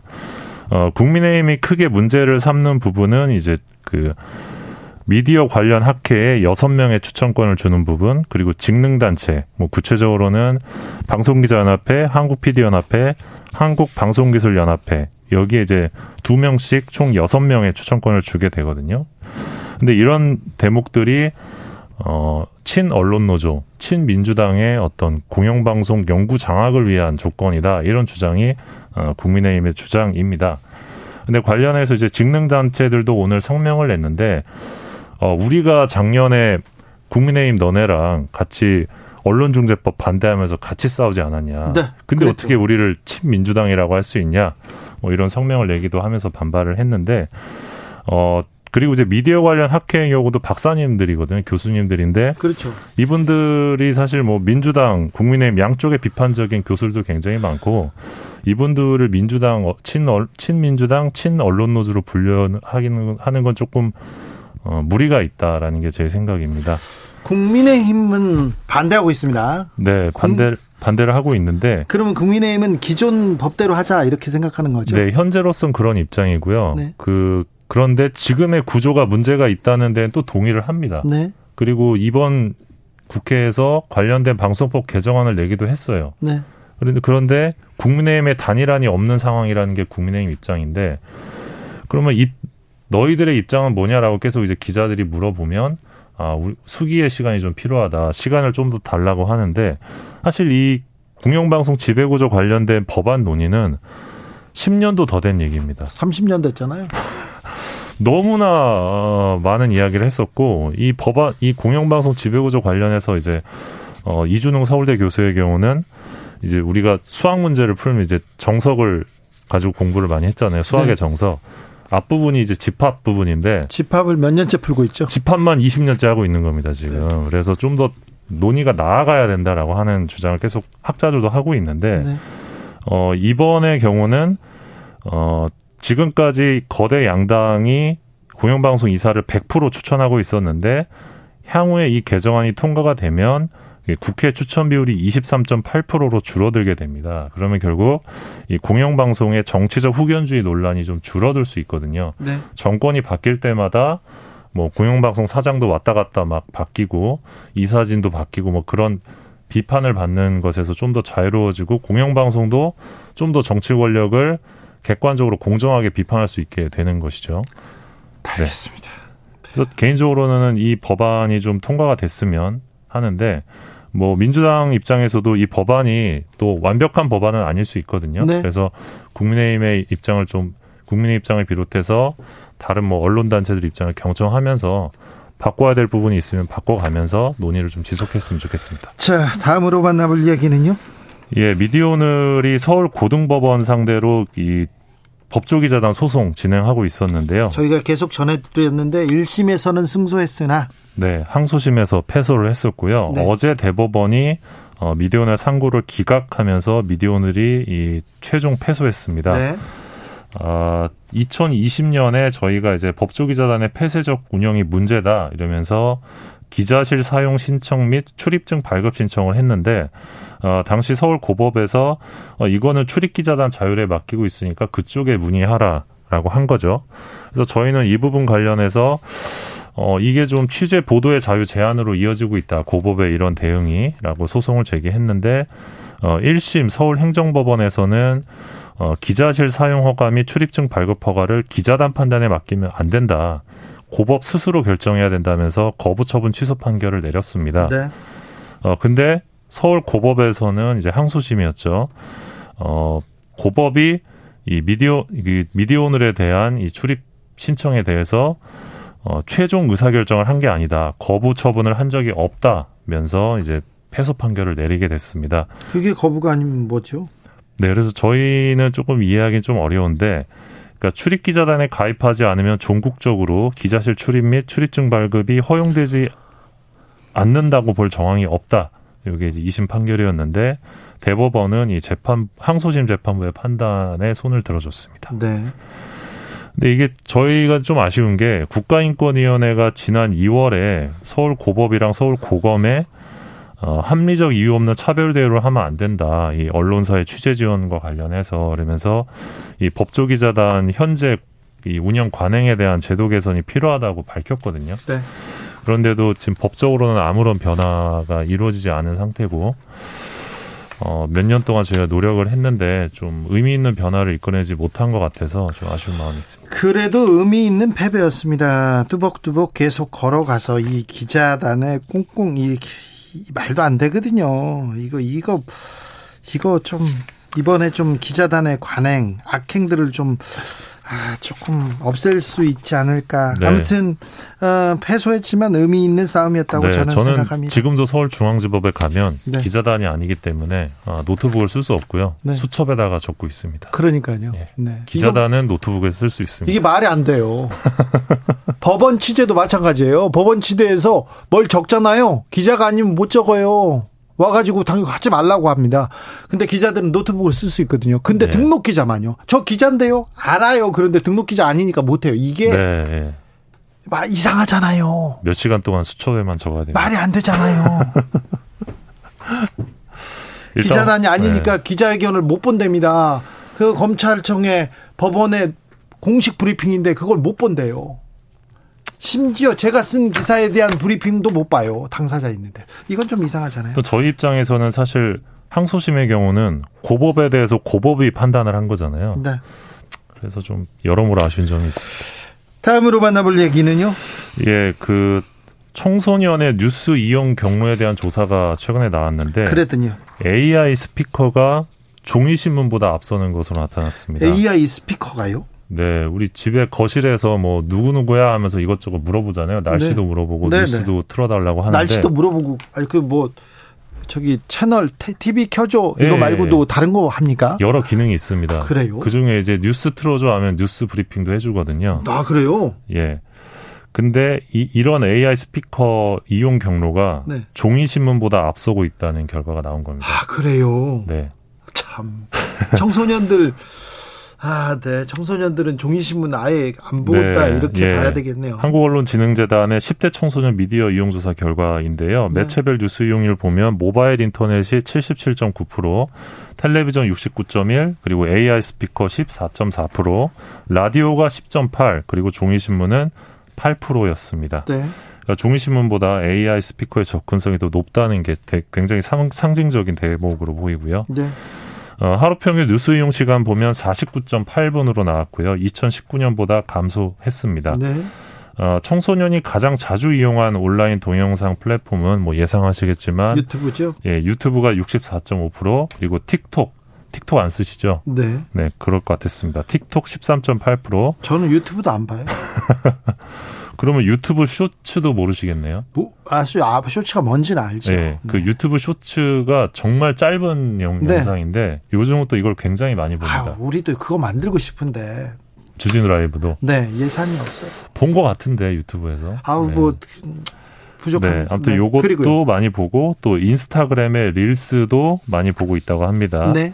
그러니까 10대들은 굉장히 쇼폼 콘텐츠에 익숙하다라고 볼 수 있고요. 그렇죠. 그리고 청소년의 28.1%는 동영상을 직접 촬영해서 업로드한 적이 있다고 답을 했습니다. 우와, 대단한데요? 제가 학생 때만 해도 상상할 수 없는 일인데 네. 그러니까 세, 10명 중에 3명은 자기가 직접 촬영을 해서 올린다는 겁니다. 네. 편집까지 해서. 그리고 이 답변은 어, 초등학생이 중고등학생보다 더 많, 많게 나타났는데 어, 초등학생은 36.2%가 우와. 이 동영상을 촬영해서 업로드했다고 합니다. 우와 멋진데요? 예, 제 전국민 아들, PD 감독인데요? 예, 전 국민 PD 시대가 눈앞인데 제 아들도 지금 초등학교 3학년인데 조만간 자기가 찍어서 올리지 않을까. 아, 그래요? 예, 굉장히 어우. 관심이 많더라고요. 아, 요새 애들 뭐 맨날 핸드폰만 들여다보고 있어. 그런데요, 뭐 영상, 콘텐츠를 만들기 시작했답니다. 그러니까, 아, 뭐라고 할, 나무랄 일이 아니에요. 벌써 만들고 있다. 어우, 저는 못 만들어요. 아우, 대단하네요. 네. 그래서 미디어 환경이 정말 많이 달라졌다는 게 느껴지고요. 네. 또 이제 청소년들이 메타버스 플랫폼도 굉장히 활발하게 이용하는 걸로 나타났는데 네. 청소년의 52.1%가 이 메타버스 플랫폼에서 상당한 시간을 보낸 걸로 나타났고 진짜요? 예, 초등학생의 경우 74.4%가 메타버스를 이용하고 있는 걸로 나타났습니다. 초등학생 74%가요? 예, 뭐 로블록스나 마인크래프트 같은 공간에서 살고 있는 건데 잘 모르시죠? 아, 저야 잘 모르죠. 그런데 저 아우 근데 아이들이 예. 이렇게 먼저 가 아우 우리 미래는 밝아요. 괜찮습니다. 그래도 그 참 걱정할 게 아닙니다. 네, 이번 조사는 언론재단이 갤럽에 의뢰해서 초등학교 4학년부터 고3까지 2,500명 대상으로 7월 13일부터 9월 7일까지 태블릿 PC 이용한 대면 면접 조사로 어, 이루어졌고요. 네. 표본 오차는 95% 신뢰 수준의 플러스 마이너스 1.96%입니다. 네. TBS 관련 기사는 없네요. TBS 조만간 어, 지금도 기사가 많은데 다음 주에 뭐 좀 더 많지 않을까 싶네요. 그러게요. 네. 저는 어떻게 해야 되는지. 기자들의 수다 미디어 오늘 정철은 기자 함께했습니다. 감사합니다. 고맙습니다. 교통정보센터 다녀오겠습니다. 이현 씨.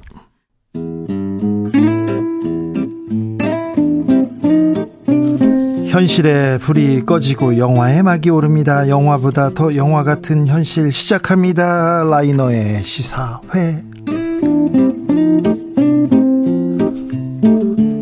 영화 전문 유튜버 라이너 어서 오세요. 네, 안녕하세요. 오늘은 어떤 얘기 해볼까요? 네, 이제 다시 12월이 됐습니다. 요즘 또 추위가 한파가 갑자기 찾아와서 너무 쌀쌀한 것 같은데요. 네. 이렇게 날이 쌀쌀하고 눈이 내린다는 얘기를 들을 때 왠지 마음이 허전해질 수 있거든요. 네. 이 겨울이 추우면 따뜻하게 몸을 녹일 난로라든지 아랫목에 이런 뜨뜻함이 절실하듯이 예. 이런 계절에는 어떤 포근한 사랑 이야기. 그렇죠. 네, 이런 게 떠오르기 마련입니다. 첫눈.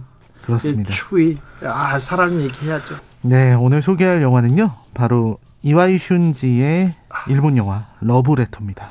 아, 너무나도 유명한 95년도였나요? 네 90년대 중반에 나와서 아, 모든 사람들의 감성에 첫눈을 펑펑 쏟아부었던 그 영화 아닙니까? 네, 그렇습니다. 아, 그 아스라이 그 어, 여자 주인공이 외치는 그 목소리 아직도 네. 아련합니다. 네, 그렇습니다. 네. 그 오겐키 됐을까라는 네. 표현이었는데요. 네. 이게 사실 일본에서는 개봉한 지 95년도가 맞는데 우리나라엔 좀 늦게 들어왔죠. 그래요? 네, 그 왜냐하면 우리나라에서 일본 영화를 볼 수 있게 된 게 그렇게 오래 지나지 않은 일입니다. 아 그렇죠. 아저 국민의 정부 네. 김대중 대통령이 네. 개방 네. 괜찮다고 했죠. 그래 김대중 대통령의 여러 업적 중에서 네. 일본 문화 개방이 있거든요.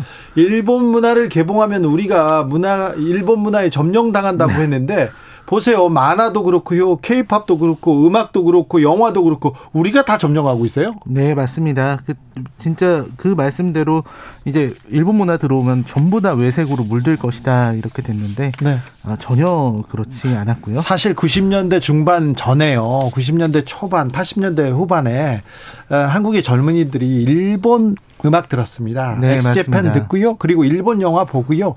그다음에 일본 패션 따라했습니다. 그때만 해도 일본 잡지들 그대로 음. 우리가 가져다가 네. 이렇게 보고 스트리트 패션 이게 따라하고 그랬는데 저희가 다 따라잡았죠. 네, 그렇습니다. 네. 따라잡았어? 네. 예, 전엔 정말 우리가 많이 따라했었는데 네. 지금은 뭐 반대가 됐습니다. 아니, 보라고 이렇게 하니까 볼 게 없더라고요, 사실. 음. 네. 그래서 사실 이, 이게 그래서 러브레터가 두 번째로 개봉한 일본 영화. 아, 그렇군요. 네. 네. 첫 번째 영화는 잘 안 됐었고요. 첫 번째 영화는 뭐예요? 첫 번째 영화가 제 제목이 안 나는데 그 기타오 다케시 영화였습니다. 아, 네. 알겠습니다. 네. 러브레터는 아주 선정 아주 선풍적인 인기를 끌었고요. 그렇죠. 네, 우리가 그동안에 일본 음악 일본 감독들에 대해서 잘 모르던 대중들이 아 일본 영화가 이런 거구나라는 걸 받아들이면서 이제 그 이후로 뭐 철도원이라든지 네. 뭐 4월 이야기, 비밀 이런 작품들이 연이어 들어왔습니다. 서정적인 좀 감성적인 그런 작품들이 인기를 끌었어요, 그때. 네, 그렇습니다. 네. 영화로 들어가 봅시다. 네, 영화의 초반에는 이제 아름다운 설원의 풍경, 또 일본이 워낙 그 눈이 많이 내리는 지역이 있거든요. 네. 어, 거기에서 이제 아, 당시 나카야마 미호라는 이 배우, 이 배우의 얼굴이 나오면서 이제 히로코가 장례식에 가는 장면으로 시작을 합니다. 네. 그 자기의 연인이었던 이츠키, 후지 이츠키가 사망했기 때문에 앨범을 보고 있었는데 그 예전에 살던 집 주소가 고등학교 앨범에서 나온 거죠. 네. 그래서 그 주소로 편지를 보냅니다. 네. 그러니까 그 편지를 받을 사람이 없어요. 왜냐면 네. 그의 집은 이미 길이 됐거든요. 네. 그래서 어 말하자면 여기서 히로코는 천국으로 보내는 편지를 쓴 겁니다. 네. 그래서 보냈는데 하늘에 있는 이츠키에게 안부 인사를 보내겠다고 보냈던 건데 놀라운 일이 벌어지는 거죠. 왜냐면 누구도 받았을 리 없을 이 편지에 답장이 온 겁니다. 이 답장이 이 굉장히 놀라운 일이죠. 놀랍죠. 어, 받, 받을 수가 없는데. 전국으로 썼는데 답장이 왔어요. 그러니까요. 그래서 이 자기 지금 만나고 있는 남자에게 이걸 얘기를 하고 네. 그래서 이게 누군가가 장난치는 걸지도 모르니까 아, 사실을 한번 알아보자라고 네. 생각을 해서 아, 그 이츠키의 고향이죠 오타루라는 곳, 이 홋카이도 서쪽에 있는 작은 도시라고 합니다. 네, 거기 오타루라는 도시인데요. 여기에 진짜 러브레터 좋아하는 한국 팬들이 많이 찾아가기도 했다고 하더라고요. 그렇죠. 아, 근데 어 저도 이걸 일본에서 들은 얘기인데 일본에서는 사실 러브레터가 인기가 없었답니다. 잘 몰라요. 네, 잘 모르는데 네. 한국 사람들이 다 이거 왔죠. 네, 다 알고 그런데요. 아무튼 거기에 가서 알게 된 게 뭐냐면 이제 똑같은 동명이인이 있었던 겁니다. 아, 이츠키라는 이름의 동명이인이 있었는데요. 그 사람이 오, 타루에서 도서관 사서로 일하고 있었고 네.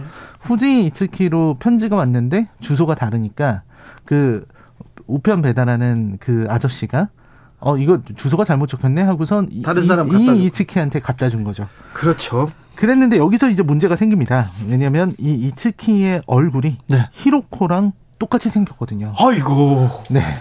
1인 2역을 했는데 네. 어, 약간 모습이 다르긴 한데 아무튼 네. 그런 느낌으로 됐습니다. 그러니까 어, 그 가서 어떻게 얼마나 설렜을까, 얼마나 또 놀랐을까요? 엄청 놀라죠. 특히 이제 그 택시 기사가 예. 어 앞에 탄 손님이랑 엄청 닮으셨네요 하는 얘기를 듣고서 히로코가 이츠키를 딱 보는 순간에 자기랑 똑같이 생겼다는 걸 알게 됩니다. 예. 예 히로코 입장에서는 어쩌면은 나를 이 이츠키의 대역으로 생각해서 나를 만났던 건 아닐까라는 충격에 받을 수 있는 상황이었던 거죠. 예. 그러면서 이제 그 남자 이츠키의 고등학교 시절을 보여 얘기해 달라고 하면서 1980년대 초반 네. 두 사람이 고등학교를 다니던 시절의 네. 이야기로 돌아가게 됩니다. 네. 두 사람이 이제 아무래도 같은 학교에 같은 반이었기 때문에 게다가 이름이 완전히 똑같으니까요. 네. 네. 그래서 이름이 완전히 똑같으니까 그 두 사람이 아, 학교에서 이제 놀림 당하고 네. 이제 학교에서는 두 이츠키가 이름이 똑같다고 이렇게 둘이 알아요. 네, 그, 그렇게 된 거죠. 네. 그리고 두 사람이 어쩔 수 없이 엮일 수밖에 없었는데 네. 이게 보면은 남자 이츠키가 여자 이츠키한테 자꾸 장난치고 뭐 이런 장면들이 나옵니다. 그래서 그런 걸 보면은 남자 이츠키는 여자 이츠키를 좀 좋아했던 게 아닌가. 아, 그래요? 네, 하는 걸 알 수 있죠. 근데 음. 여자 이츠키는 그냥 이 남자 이츠키가 하는 행동들이 너무 이상하게만 느껴지는 거죠. 네. 그래서 그런 상황이었는데 이제 시간이 지나고 나서 히로코는 그 후지 이츠키 얘기를 다 듣고 나서 네. 이제 조금씩 멀어지게 됩니다. 그러면서 이제 그에 대한 기억을 정리를 하고 네. 그를 잊어버리기 위해서 이제 조금씩 가게 됩니다. 그 다음에 이제 남자 이츠키, 예. 이츠키 자기 연인이 죽었던 곳으로 가서 네. 히로코가 그 이츠키를 보내줄 준비가 된 거죠. 네. 그때 이제 그 유명한 아 정말 무수히 많은 데서 패러디가 됐었던 네. 그 오겐키 데스가라는 네. 그 말이 나오게 됩니다. 그렇죠. 네. 잘 아따, 지내고 있나요? 라는 표현이고 저는 잘 지내고 있습니다. 私は元気です. 네, 그렇죠. 그 말이 元気ですか. 네. 그렇습니다. 그게 이제 어. 그 혹시 나를 걱정하고 있다면 나는 괜찮다. 라는 이제 안부 인사를 보내는 거였습니다. 하늘을 향해서 외치죠. 네. 그, 그 어떤 애절한 그리움. 애절하게, 애절하게 네. 외친다. お元気ですか? 이렇게 아니고요. 네, 네, 네. 그렇죠. 네. 그 애처로움이 정말 너무 잘 드러난 작품이기 때문에 네. 굉장한 명장면으로 알려져 있습니다. 그렇죠. 광고에도 계속 나오고요. 쇼 드라마에서 계속 패러디됐죠. 그렇습니다. 그리고 이 또 그 안에 또 작은 사랑이 또 있는데요. 그래요. 이 남자 이츠키가 예. 자기가 이사 가기 전에 네. 여자 이츠키한테 이렇게 책을 주면서 요걸 대신 좀 반납해 달라고 음. 얘기를 하거든요. 근데 이 여자 이츠키는 그걸 모르고서 반납을 했어요. 네. 근데 알고 보면은 그 안에 어, 말하자면 남자 이츠키의 어떤 사랑 고백 네. 이런 게 담겨 있는 부분이 있었죠. 네. 그래서 오랜만에 여자 이츠키가 고등학교에 찾아갔을 때그 네. 그 도서 부원 여자애들이 유명 인사라 그러면서 네. 이렇게 막 다 알아내거든요. 네. 그 이유가 뭐냐면 그 도서 카드마다 네. 이츠키의 이름이 다 적혀 있어서. 아 그래요. 네. 그래서 아마 이 사람은 이 사람을 엄청 사랑했을 것이다. 네. 라고 하면서 그 친구들이 그 후지 이츠키 찾기 놀이까지 했었다고 합니다. 맞아요. 그런 내용이 있었습니다. 자, 라이너가 이 겨울에 이 영화를 들고 온 이유는 뭘까요? 아, 요즘 이제 일본 영화가 좀 점차 이상해지고 있어서 네. 예전처럼 많이 이상해요. 네, 아름다운 작품이 잘 안 나와요. 그런데 특별히 이 러브레터는 우리나라에서 인기가 많았어요. 작년에 23년 만에 재개봉하기도 했는데 왜 이렇게 인기가 많았을까요? 뭐 여러 이유가 있을 것 같은데요. 일단은 우리나라가 그때까지는 이 로맨스 혹은 멜로 네. 이 장르에 굉장히 어 반응하던 시대였습니다. 아, 그렇죠. 미워도 다시 한번 뭐 그때부터 예전부터 다 멜로였어요. 거의 네, 그렇죠. 눈물샘 자극하지 않으면 아 중간중간에 울리지 않으면 그것도 영화가 아니었죠. 근데 이제 90년대 후반에 오면서 네. 이 멜로 장르가 저는 아주 빛을 발한 게 네. 허진호 감독의 8월의 크리스마스 뭐 이런 작품이랑 편지. 네 이게 좀 겹쳐요. 아 그래요? 그러니까 그 유행이었는데 또 일본 특유의 아주 은은한 감, 감정, 네. 감성적인 부분들이 나오면서 어, 인기를 얻을 수 있었다고 생각이 듭니다. 네. 어, 그래서 러브레터가 진짜 일본보다 훨씬 더 많은 인기를 여기서 얻게 되었죠. 네. 그래서 굉장히 추억 속의 작품. 근데 잘 만들어진 잘 만들어진 작품 맞, 맞나요? 네, 뭐 지금 보면은 그렇게 네. 우리의 추억 속에서 엄청 미화돼 있는데 네. 그렇게 막 엄청 대단한 명작이다 이렇게 말하기는 좀 어려운데 네. 어, 그런 건 아무 의미 없죠. 우리 추억 속에서 좋은 작품이면 되는 것 같습니다. 그래서 이 영화는 되게 일본 영화 특유의 감성이 되게 잘 살아 있고요. 예. 어, 그 되게 좋은 장면들도 있었어요. 네. 저는 제일 좋아하는 러브레터에서 제일 좋아하는 장면이 그 달리기 남자 이치키가 달리기를 할때 예. 그거를 사진을 찍는 게 있거든요. 네. 달리기를 하다가 남자 이치키가 넘어져서 네. 실격을 하는데 끝까지 뛰려고 했던 네. 난입해서 뛰는 장면이 있는데 그거를 사진으로 찍어요. 네. 근데 그게 원래 찍으려고 했던 게 아닌데 실수로 찍거든요. 네. 그래서 그 장면의 의미가 아 내가 저 사람을 담으려고 하지 않아도 사람이 마음에 저절로 담길 때가 있다. 네. 이런 뜻으로 저는 받아들이고 있습니다. 네. 그래서 이러한 감성을 즐길 수 있는 이야기이기 때문에 네. 어, 이 작품 오랜만에 한번 보시는 게 겨울이 왔다는 걸 느낄 수 있는 그렇죠. 그런 영화입니다. 아 정말 겨울 첫사랑. 하... 러브레터 좋지요 얘기합니다. 아, 김종무님께서 이와이 슌지 감독 4월 이야기도 좋아요 네, 얘기합니다. 4월 이야기가 네. 있죠. 네, 김종무님이 오겐키 데스까 주기 주디 주기자 가니까 야구자 같아요. 근데 와, 무슨 말씀을 또 아, 우리나라에서 첫 번째 개봉한 일본 영화 작품은 야구자가 나오죠. 기타노 다케시 하나비였습니다. 네, 하나비 하나비였습니다. 네. 아, 기타노 다케시 또 명 감독이자 명 배우죠. 네. 네, 그렇습니다. 네, 옛날에 뭐 논노 잡지 보곤 했는데 그런 분들 아, 옛날 지금 추억 소환되고 있습니다. 마구마구 오는데 아 러브레터 겨울 시작할 때 첫눈 올 때 보면 뭐 딱이죠. 네, 딱입니다. 네. 찾아가 봐야 되나요? 뭐 그렇게까지 그렇게까지는 네. 시사회 오늘의 작품은 러브레터였습니다. 라이너 오늘도 감사합니다. 네, 고맙습니다. 네. 주진우 라이브 마칠 시간입니다. 지금 네, 포지션에 I love you 흐르고 있습니다. 이 노래와 러브레터는 연관이 없어요. 그런데 겨울 되면요. 또 이 노래가 또 러브레터 따라서 또 자주 나왔어요. 그래서 저희가 이렇게 여러분께 띄어 보냅니다. 아, 저는 오후, 오, 저는 물러가고요. 내일 오후 5시 5분에 주진우 라이브 스페셜로 돌아오겠습니다. 날이 춥습니다. 겨울입니다. 그러니까 건강하셔야 됩니다. 오늘 월드컵, 네.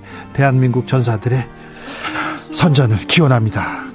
반드시 이길 거라고 필승을 기원하겠습니다. 지금까지 주진우였습니다.